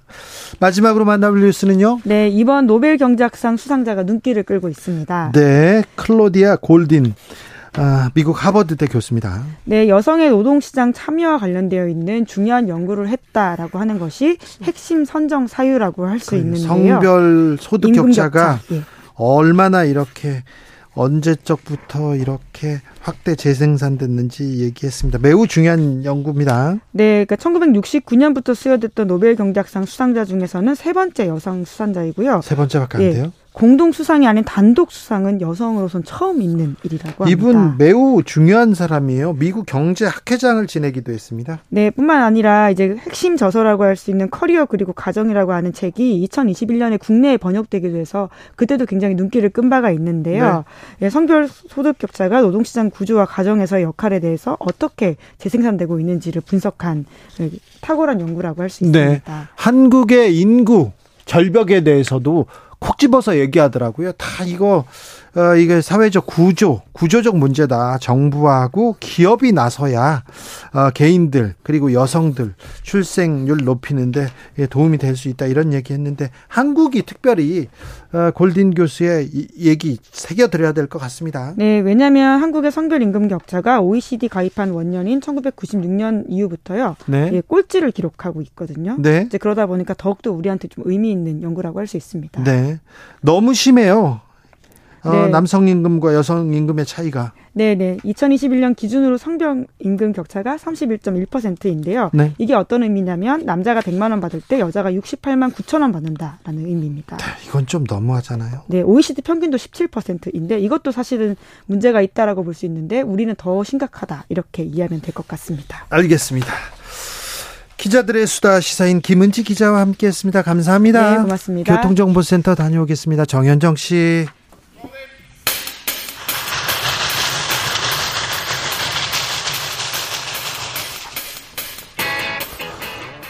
오늘도 열심히 돌아갑니다. 정치발전소 장현창. 한국 정치평론계 최고수 두 분 모셨습니다. 장성철 공론센터 소장 어서 오세요. 안녕하십니까. 장윤선 정치 전문 기자 어서 오세요. 네, 안녕하십니까. 내일 보궐선거는 어떻게 됩니까? 민주당이 이기겠죠. 많은 분들이 그렇게 예측을 하고 국민의힘이 이기기에는 좀 힘겹지 않을까라고 네. 전망을 해 봅니다. 오래전부터 쭉 전망을 하셨어요. 네. 제가 보기엔 장 소장님이 최초인 것 같아요. 예. 어렵다. 예, 어렵다. 질 거다. 네. 예. 최소한 그, 저, 15% 뭐, 차이로. 한 자릿수로 져야 된다. 이제 강조를 하셨는데 현장에서 어떻게 될지 모르겠으나 민주당은 상당히 그 우세한 걸로 전망을 하고 있어요. 그래서 오늘 확인을 해보니까 어, 동단위별로 어느 동이 얼마나 투표를 했는지 그 다음에 원래 이동에서 투표를 더 많이 해야 되는데 사전 투표율이 저조하다. 뭐 그래서 아마도 본 투표 때 이 동네는 많이 나올 거다라는 것까지 분석을 하는 걸 보고 제가 깜짝 놀랐는데 국민의힘도 다 그렇게 어, 그런 건 자, 기본적으로 서- 하는데. 선거 끝나면요. 어떤 흑폭풍이 미칠까요? 만약에 민주당이 지면 이재명 당대표로는 내년 총선 못 치른다라고 하고 지도 체제를 흔들 가능성이 높아 보이고 예. 국민의힘이 지면은 별 영향이 없을 것 같아요. 그대로 간다. 네, 왜냐하면 저도 지금 장 소장님 의견에 고개를 끄덕입니다. 아니, 아니, 근데 음. 그 저기 이 강서구청장 선거가 아니라 내년 총선에서 저도 이 분위기 이어진다. 예. 그렇게 얘기해요. 저도 그렇게 생각합니다. 그러니까 이제 선거에 지잖아요, 당이. 네. 총력을 기울여서 지금 선거에 임하고 있단 말이에요. 네. 아까 김성태 선대위원장님 하시는 말씀도 봤는데 네. 뭐 진인사 대천명 네. 할거 다 하고 있다 이렇게 얘기를 하시잖아요. 네. 그랬는데 선거에 졌어요. 예. 그럼 뭔가를 바꿔야 되잖아요. 네. 그러니까 예를 들면 대통령께서 국정 우주 국정 운영 기조도 좀 바꾸고 또 김행 장관 후보자에 대해서도 민심이 좀 좋지 않으니까 전격적으로 지명 처리를 한다든지 네. 아니면은 뭐 총리 바꾼다든지 음. 아니면 대통령실 누굴 바꾼다든지 이런 모양새를 취해야 되는데 그럴 가능성이 좀 높아 보이지 않아요. 그러니까 음. 김기현 당대표 체제도 그냥 그대로 두면서 봐, 당신 말이야. 당신 당대표 체제에서 선거는 졌지만 우린 당신 당 대표를 계속 유지시켜 주겠어. 우리 음. 말잘 들어. 이런 식으로 그립을 강화시키는 쪽으로 가지. 야, 큰일 났다. 이렇게 나오면 우리 내년 총선 지니까 우리 여러 가지 다 한꺼번에 다 바꾸자. 그렇게 하지 않을 것 같아요. 그래서 국민의힘은 지더라도 그렇게 큰 변화가 있지 않을 것 같다 라고 아니 전망해 근데 봅니다. 실제로 지금 보면 김행 여가부 장관 후보자 문제만 하더라도 이거 보통 심각한 문제가 아니다라는 지적이 도처에서 제기되고 있음에도 불구하고 딱한 분의 입만 바라보고 있는 거예요. 윤 대통령 결심 여부에 따라 달렸다. 이런 언론 보도가 단독으로 나오고 있거든요. 그러니까 이게 정상이냐는 겁니다. 예? 이게 정상적인 국가의 어 여당 정부의 태도냐? 인사권은 대통령이 아니 인사권이 대, 아니죠. 그게. 인사권이 대통령에 있는 것은 임명은 할 수 있지만 검증은 국회에서 하는 거예요. 그러면 국회가 제대로 검증할 수 있도록 해야 되는데 중간에 나가버린 거잖아요. 그러니까 이거는 도대체 상상할 수 없는 범주의 일이 윤석열 정부에서 벌어지고 있고 오늘 국감 현장만 하더라도 도처가 난장판이에요. 그러니까 이게 이래 가지고 이게 정상적인 국가 운영이 되고 있다고 말할 수 있는 거냐 이것에 대해서 경고음을 겨- 강서구 그저 주민들이 상당히 보내고 있어요. 그 제가 나흘 동안 현장 취재를 했는데 첫날은 거의 인터뷰를 못했어요. 다 말씀들을 안 하시고 다 피하고 됐거든. 쳐다보지도 않고 카메라 치워 뭐 이런 분위기였어요. 근데 이틀째 사흘째 되니까 폭포수처럼 터지는 거예요. 그리고 대체로 인터뷰 안 해주십니다. 현장에서 누가 인터뷰한다 그러면 계속 거절당하다가 이제 몇 명 하는 건데 그분들의 얘기가 도대체 국민들을 뭘로 알길래 국민들을 지금 개돼지 취급하는 거 아니냐. 그러지 않고서야 어떻게 어 이런 방식으로 전국 운영을 할 수 있냐라고 분노에 차 있어요. 그래서 제가 보기에는 어 상당한 심판 여론이 올라와 있다. 여론조사 추석을 전후로 해서 굉장히 많은 여론조사에 쭉 나오는 것처럼 정부 심판론 계속 올라오고 있다. 50% 이상 넘고 있다. 그러면 국정 운영 기조를 바꾸라는 국민의 요구입니다. 그런데 그 요구를 몰라. 내 맘대로 할 거야. 이 기조 계속 이어가면 이거 곤란하죠. 아니, 동감이에요. 네. 알겠습니다. 저 해운대 해운대. 해운대. 삼선 부산 해운대 삼선 하태경 국민의힘 의원이 서울 출마 선언을 했는데 네. 이 부분은 어떻게 들으셨어요? 장윤성 기자님? 오래됐잖아요. 어, 오래됐- 하, 하태경 의원 뭐 고민이 하태경 오래됐죠. 의원뿐만 아니라 네.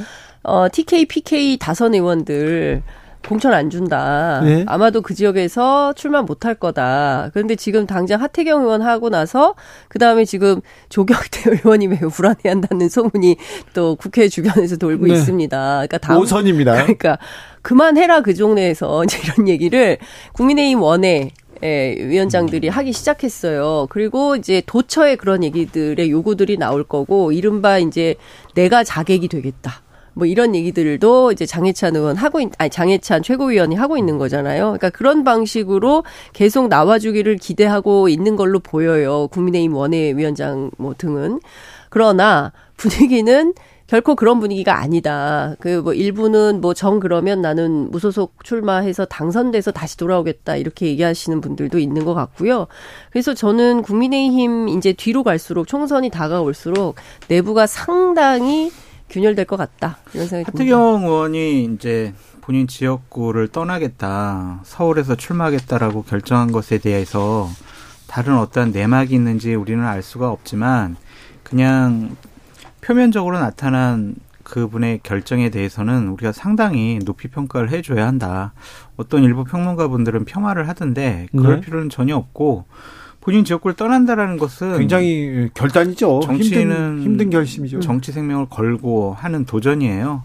그것에 관련해서는 어려운 험지로 가겠다라는 것에 대해서는 평가를 해줘야 한다라고 말씀을 드리고. 근데 뭐 왜 근데 국민의힘 내부에서 아유, 살길 찾은 거지. 아유 깜냥도 안 되는데 뭘 이런 얘기가 또 왜? 음, 그러니까 그런 풍토는 정말 잘못됐어요. 자신들부터 한번 되돌아봐라라고 말씀을 드리고. 음.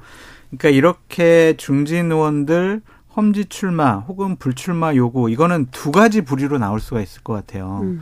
그러니까 예를 들면 김기현 당대표 당신은 울산이라는 좋은 지역구 사선인데 음.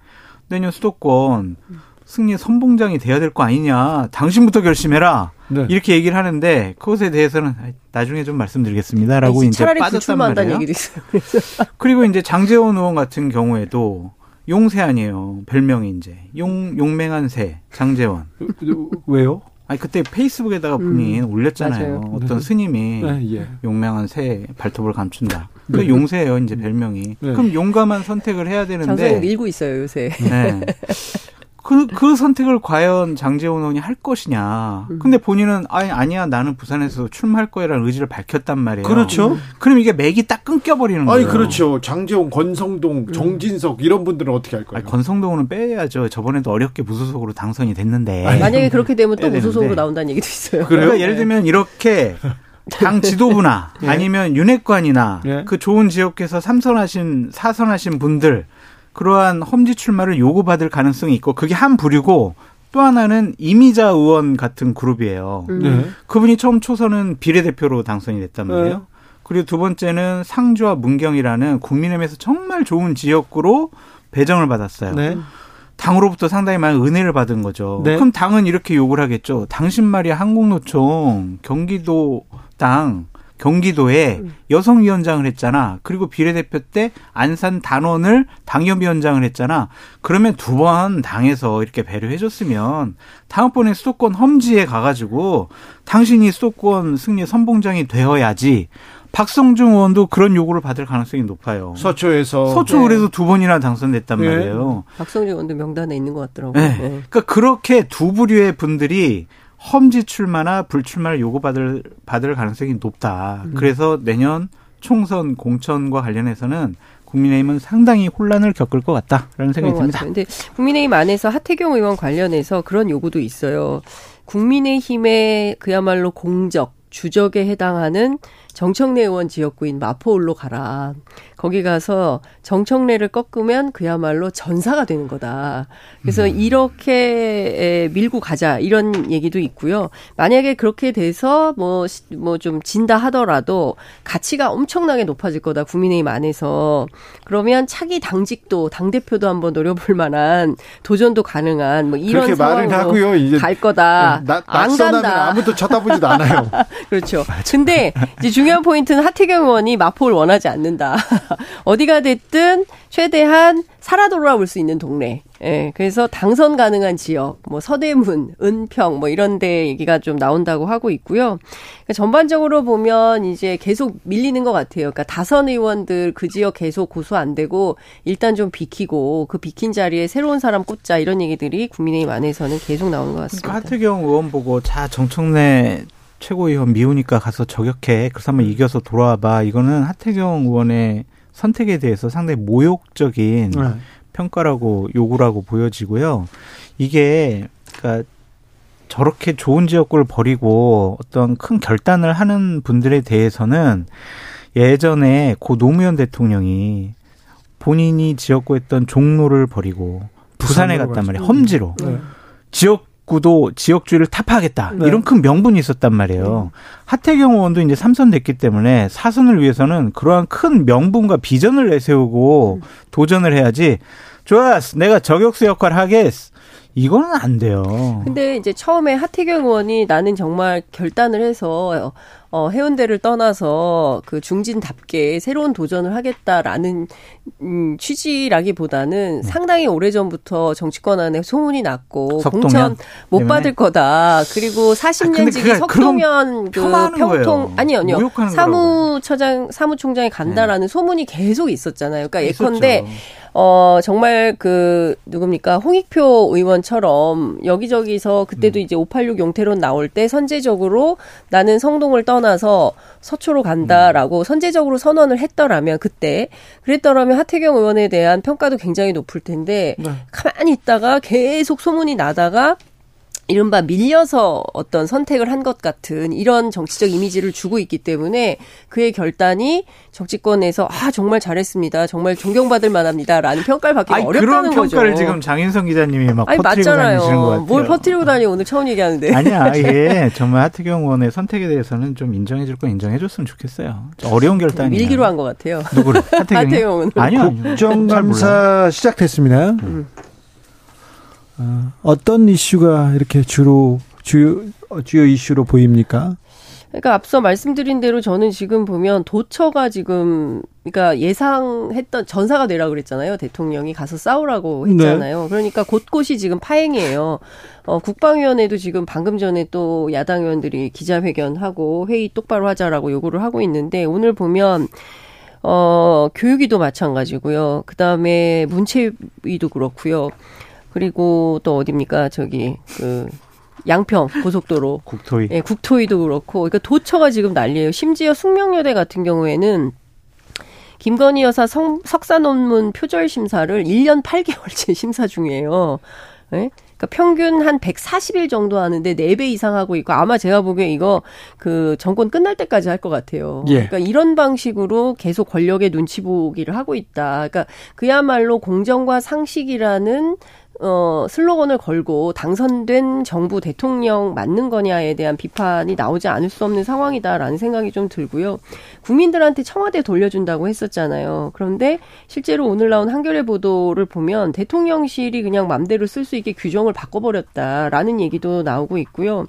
그리고 김건희 여사 동선과 관련해서도 요새 뭐 상당히 적극적으로 활동을 하고 있는데 지난 8월에 있었던 개식용 반대 금지 뭐 그 기자회견을 했어요. 개식용 금지. 예, 개식용 개식용 반대, 네, 반대. 개식용 반대 기자회견, 개식용 금지법을 네. 네. 위한 이런 어, 기자회견이 있었는데 어, 이 장소에 대해서도 대관 논란이 있다는 것인데 제가 관련해서 오늘 취재를 해보니까 이게 원래는 광화문 세종대왕상 앞에서 하기로 했다는 거예요. 그래서 거기로 다 모였는데 개하고 무슨 관련이 갑자기 있는데 광화문이죠? 그런데 그러니까 장소를 기자회견 장소를 네. 그런데 김건희 여사가 오기로 한 것 때문인지는 알 수 없으나 동물자유연대가 갑자기 어 장소를 프레스센터 12층 언론재단 대강의실로 변경을 했다는 거죠. 그래서 원래 몰랐던 분들이 광화문 갔다가 다시 또 프레스센터로 와, 오게 되면서 막 왜 갑자기 장소 바꿨냐 뭐 이런 비판이 있었다는 거예요. 그러니까 이게 하루 사이에 갑자기 결정됐다라고 하는데 이렇게 작은 데까지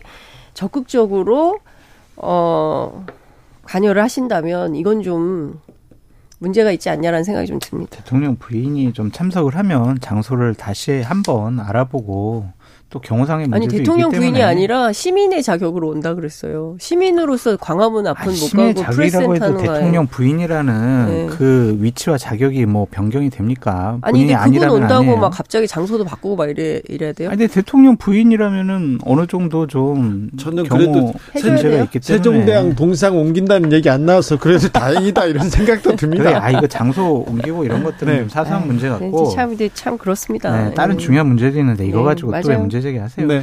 국토교통위를 봤는데 네. 좀 원희룡 장관이 예.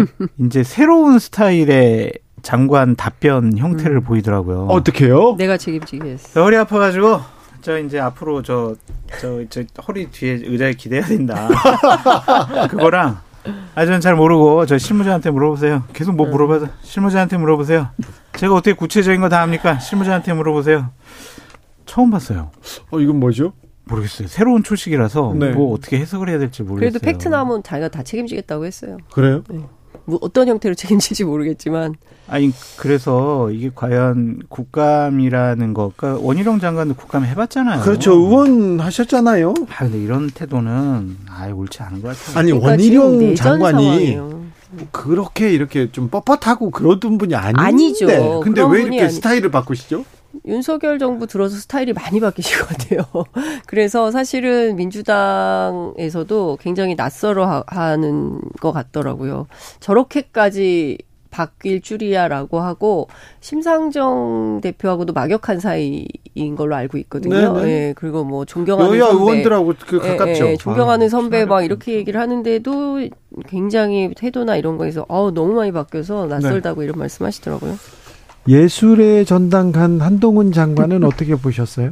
간 본 거라고 생각이 들어요. 간이요? 예. 공연 봤죠. 예. 간, 간 봤다고? 공연의 간을 본. 아, 공연, 네. 민심의 간을 보는 거 아닌가라는 계속해서? 그러니까 그 정도면 초 VIP잖아요. 그러면은 좀 조용하게 은밀하게 관람할 수도 있어요. 네. VIP들이 가는 한쪽 에 있는 좌석도 있고 또는 다른 통로도 있는데 그렇게 좀 공개적인 모습을 보인 것은 민심이 어떨까? 나에 대해서 뭐 그러한 모습 그리고 또 하나는 소탈한 모습 그냥 그런 모습도 보이고 싶어 한 것 같고 다각도에 의미가 있는 행보가 아니었느냐. 네. 그러니까 정치에 관심이 없으면 저런 행보 안 보여요. 만약에 그런 생각으로 이렇게 예술의 전당을 갔다면 성공한 거네요. 그럼요. 그렇죠? 네. 저는 정치할 결심. 정치할 결심이다. 네, 그렇게 봅니다. 왜냐하면요, 이 정부 결심이니까. 아니 이게 정치할 결심이에요. 뭐 간가 간은 뭐 여러 차례 받고 어차피 좀 어렵겠다 이 정부에서 그리고 사실 법무부 장관으로서 뭐 초반에 강조했던 정책 이슈들 현안들에 대해서 다 안 됐어요. 특히 이민청 굉장히 강조를 많이, 하- 많이 했었잖아요. 네.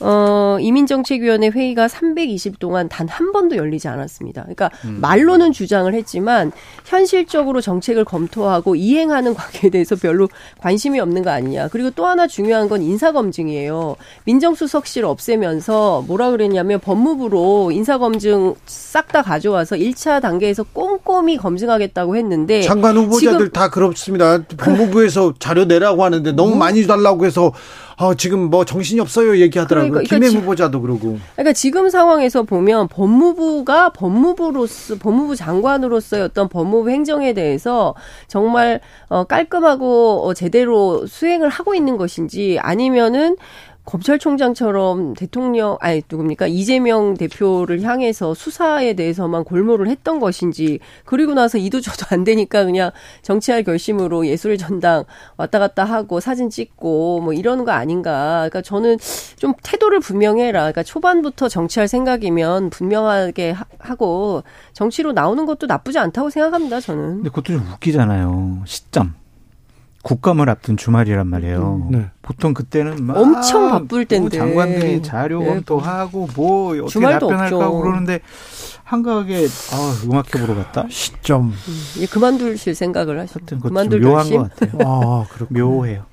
잘 아시지 않으세요? 전화 한번 해보시죠. 한동훈 장관하고 친하시잖아요. 뭘 친해요? 전화 한번 해보세요. 나 한 번도 본 적이 없는데 어떤 사람들이 저하고 한동훈 장관하고 동갑입니다. 네. 동갑이었고 제가 중요한 기사를 썼으니까 이명박 박근혜 네. 전 대통령에 관한 가장 중요한 아, 기사를 맞네요. 썼고 네. 그 기사를 그, 그 기사를 토대로 수사를 한 게 한동훈 그러네요. 검사, 네. 윤동, 그렇죠. 윤석열 검사예요. 윤석열 검사죠. 예. 본 적은 없어요 한 번도. 네. 그래가지고 늘 두 분이 같이 다니셨기 때문에 윤석열 음. 검사와 한동훈 검사 늘 같이 다니셔서 저는 또 같이 저는 아니요. 그. 근데 저는요. 음, 음. 한동훈 검사하고 윤석열 검사가 또 결이 같지는 않았어요. 음. 네. 이건 또 자세하게 이렇게 좀 설명할 음. 에, 계기가? 있어야 되는데 음. 정치적으로도 같은 노선이었다 이렇게 보는 데는 저는 동의하진 않습니다. 네. 아. 근데 저는 근데 한동훈 장관이 어떤 생각을 하는지 결정을 음. 하는지 저는 잘 모르겠어요. 행보를 보시고요. 국감 때 아마 민주당 의원들이 상당한 수준으로 한동훈 장관에 대해서 네. 공격을 하고 질타를 하고 아니 근데 좀 잘했으면. 좋겠어요. 민주당이. 민주당 의원들이 좀 물어볼 것도 검증할 거 있으면 좀 잘했으면 좋겠어. 준비를. 기세, 라는 게 있잖아요. 아니 기세를 아니라 좀 준비를 잘 못해요. 아니, 그러니까 기세라는 것도 있어요. 왜냐하면 또, 또 내일 뭐 강서구청장 보궐선거에서 민주당 네. 또 이기면 그 분위기 쫙 타가지고 또 무섭게 매섭게 저는 좀. 정치하게 준비했으면 좋겠어요. 그러니까요. 민주당이 아주 네. 그 어, 아주 사실로 악소리도 못하게 반박이 불가능한 음. 수준으로의 준비를 통해서 어, 확실하게 야당으로서의 가능 좀 역할, 아 진짜 야당 민주당 야당으로서 자기 역할 잘하네 뭐 이런 평가받을 수 있는 수준으로 그래야 됩니다. 꼼꼼히 준비하시면 좋겠습니다. 내일 이후에 전국은 어떻게 바뀔까요? 이재명 대표는 어떻게 될까요? 그리고 김기현 대표는 어떻게 또 움직일까요? 글쎄요, 내일 선거 결과에 따라서 달라지겠죠. 그렇지만 앞서 말씀하신 대로 김기현 대표 거취에 대해서 왜 네. 책임을 져야 되냐, 뭐 이제 이런 얘기를 하는 거고요. 이재명 대표 같은 경우에는 어 내일 나올 수도 있고요. 네. 이긴다면 그리고 12일부터는 당무에 복귀할 가능성이 높다는 전망이 민주당에서 남대 국감이기도 하고 국회의원이니까 네. 뭐 아프다고 계속 집에 있을 수는 없잖아요. 그러니까 그래도 나와서 고- 역할을 해야 될 거다라고 얘기를 하고 있고요. 예. 예, 조만간 국회 그리고 현장에서 모습을 보게 될 거다라고 말하고 있습니다. 10월 11일 지난 이후에 이재명과 그 이전에 이재명의 정치적인 위상과 음. 그 의원들의 평가는 완전히 달라질 거예요. 그렇죠. 상당히 민주당의 음. 야당 대표와 지도자로서 확고하게 리더십을 구축하는 계기가 될 것이고 검찰이 지금 리더, 음. 그 이재명 대표의 정치력과 리더십을 많이 세워줬어요. 예. 근데 또 이제 검찰이 기소해가지고 네. 재판정에 세우겠죠. 그래서 음. 또 흔들흔들 걸리겠지만 분리기소한다고. 당내에서는 상당히 좀 강력한 리더십을 좀 구축하지 않을까 음. 그렇게 그렇죠. 생각이 듭니다. 근데 국민의힘은 영- 이재명 대표 영장 기각됐죠. 대법원장 인준 부결됐죠. 김행 행방불명 사태 벌어졌죠. 그리고 강서구청장 아니 뭐 어쨌든 강서구청장 선거까지 어, 패하면 사실상 4연패를 기록하게 되는 거예요. 그러면 여기에서 전국 주도권을 국민의힘이 가질 수가 없습니다. 그러면 예? 기소해 기소. 또. 기소? 기소. 계속 기소 기소 정권이에요. 기소. 그러니까 저는 이제 그러니까 국민들이 야당 만나라 뭐 지금 수사로 다 할 수 있냐 뭐 이런 비판을 하는 거거든요. 그래서 제가 보기에는 일단은 민생과 경제 먹고 살기 너무 힘들다는 얘기 많이 하시더라고요. 그러니까 기조를 바꿔야 되는 거고 그리고 이재명 대표도 좀 폭넓 은 어떤 포용적인 리더십으로 어 전국을 좀 이끌고 나가야 되지 않을까라는 생각이 좀 들어요. 국민의힘이 주도권을 회복하기 위해서 오늘 딱 들고 나온 게 있잖아요. 이 부정선거 선관위. 아니 국, 진짜 부정선거가 될 국정원 그거는 있다. 정말 말도 안 되는 무슨 뭐죠? 북한이 해킹 그러니까 선관위가 박수영- 바로 반박을 하잖아요. 박수영 여의도 연구원장은 네. 수개표 해야 된다. 이런 수개- 이런 미국처럼 막 두 달. 세 달, 그 말도 안 되는 얘기고요. 그리고 이것은 선거, 민주주의의 꽃이라고 하는 선거제도 자체까지도 후진적으로 역행시키려고 하는 진짜 반민주적인 폭거라고 민주당에서는 비판할 것 같습니다. 어떻게 그렇게 사전 투표를 없앤다라는 그런 황당무계한 아니, 얘기를 할 사전 수가 투표는 있습니까? 없애는 게 맞다고 에? 보는 사람인데 그분에서는 나중에 토론을 해요. 예. 저는 근데 꼭 필요하다고 생각하는데요. 수개표로 돌아가자. 이게 선거에 상당히 어떤 조작이 있을 수 있다? 이런 식으로 얘기하면은 아니, 자기 부정 행위란 근데 말이에요. 민, 저기 국민의힘이 황교안 대표 시절에 그 얘기해서 굉장히 아니 그때는 이제 선거를 계속 져왔으니까 그런 의심할 수 있는데 지금은 대선 이겼죠, 지방선거 이겼죠, 보궐선거 이겼죠, 다 이겼는데 부정선거 의혹이 있다라고 하면은 뭐 어떻게 해야지 대선을 다시 치러야 되나? 그러니까 말이 안 되는 웃기는 일들이 내로남불인. 거죠. 자기에게 불리하면 부정선거고 불리하게 나올 것 같으면 부정선거니까 수개표해야 된다. 사전투표 정부 여당에서 이런. 얘기가 나오는 게 조금 이해가 안 됩니다. 아니 국정원에서 얘기를 하는 거예요. 그것도 북한이 해킹할 가능성이 있기 때문에 그런 주장을 하는데 그러니까 선관위가 바로 반박에 나서서 내부에서 동조하지 않는 한 그런 가능성은 없다. 이제 간첩 라고 조사해야 얘기를 하는 거예요. 압수수색 해가지고 압수수색- 간첩을 적발해야 그러니까 내야 되고 대한민국 나라가 이렇게 가면 안 되지 않습니까, 장 소장님 정말. 아니. 이거는 보수 정당의 관점에서도 보수주의의 관점에서도 이거는 옳지 않다라고 강력하게 나서야 된다고 봅니다. 창피하다고 좀 생각이 들고요. 박수영 의원이 전국 주도권을 회복하기 위해서 부정선거 음모론 제기하는 것은 좀 적절하지 않고 창피합니다. 장성철, 장윤선 두분 감사합니다. 장성철은 부끄럽다. 저는 내일 오후 5시 5분에 돌아오겠습니다. 지금까지 주진우였습니다.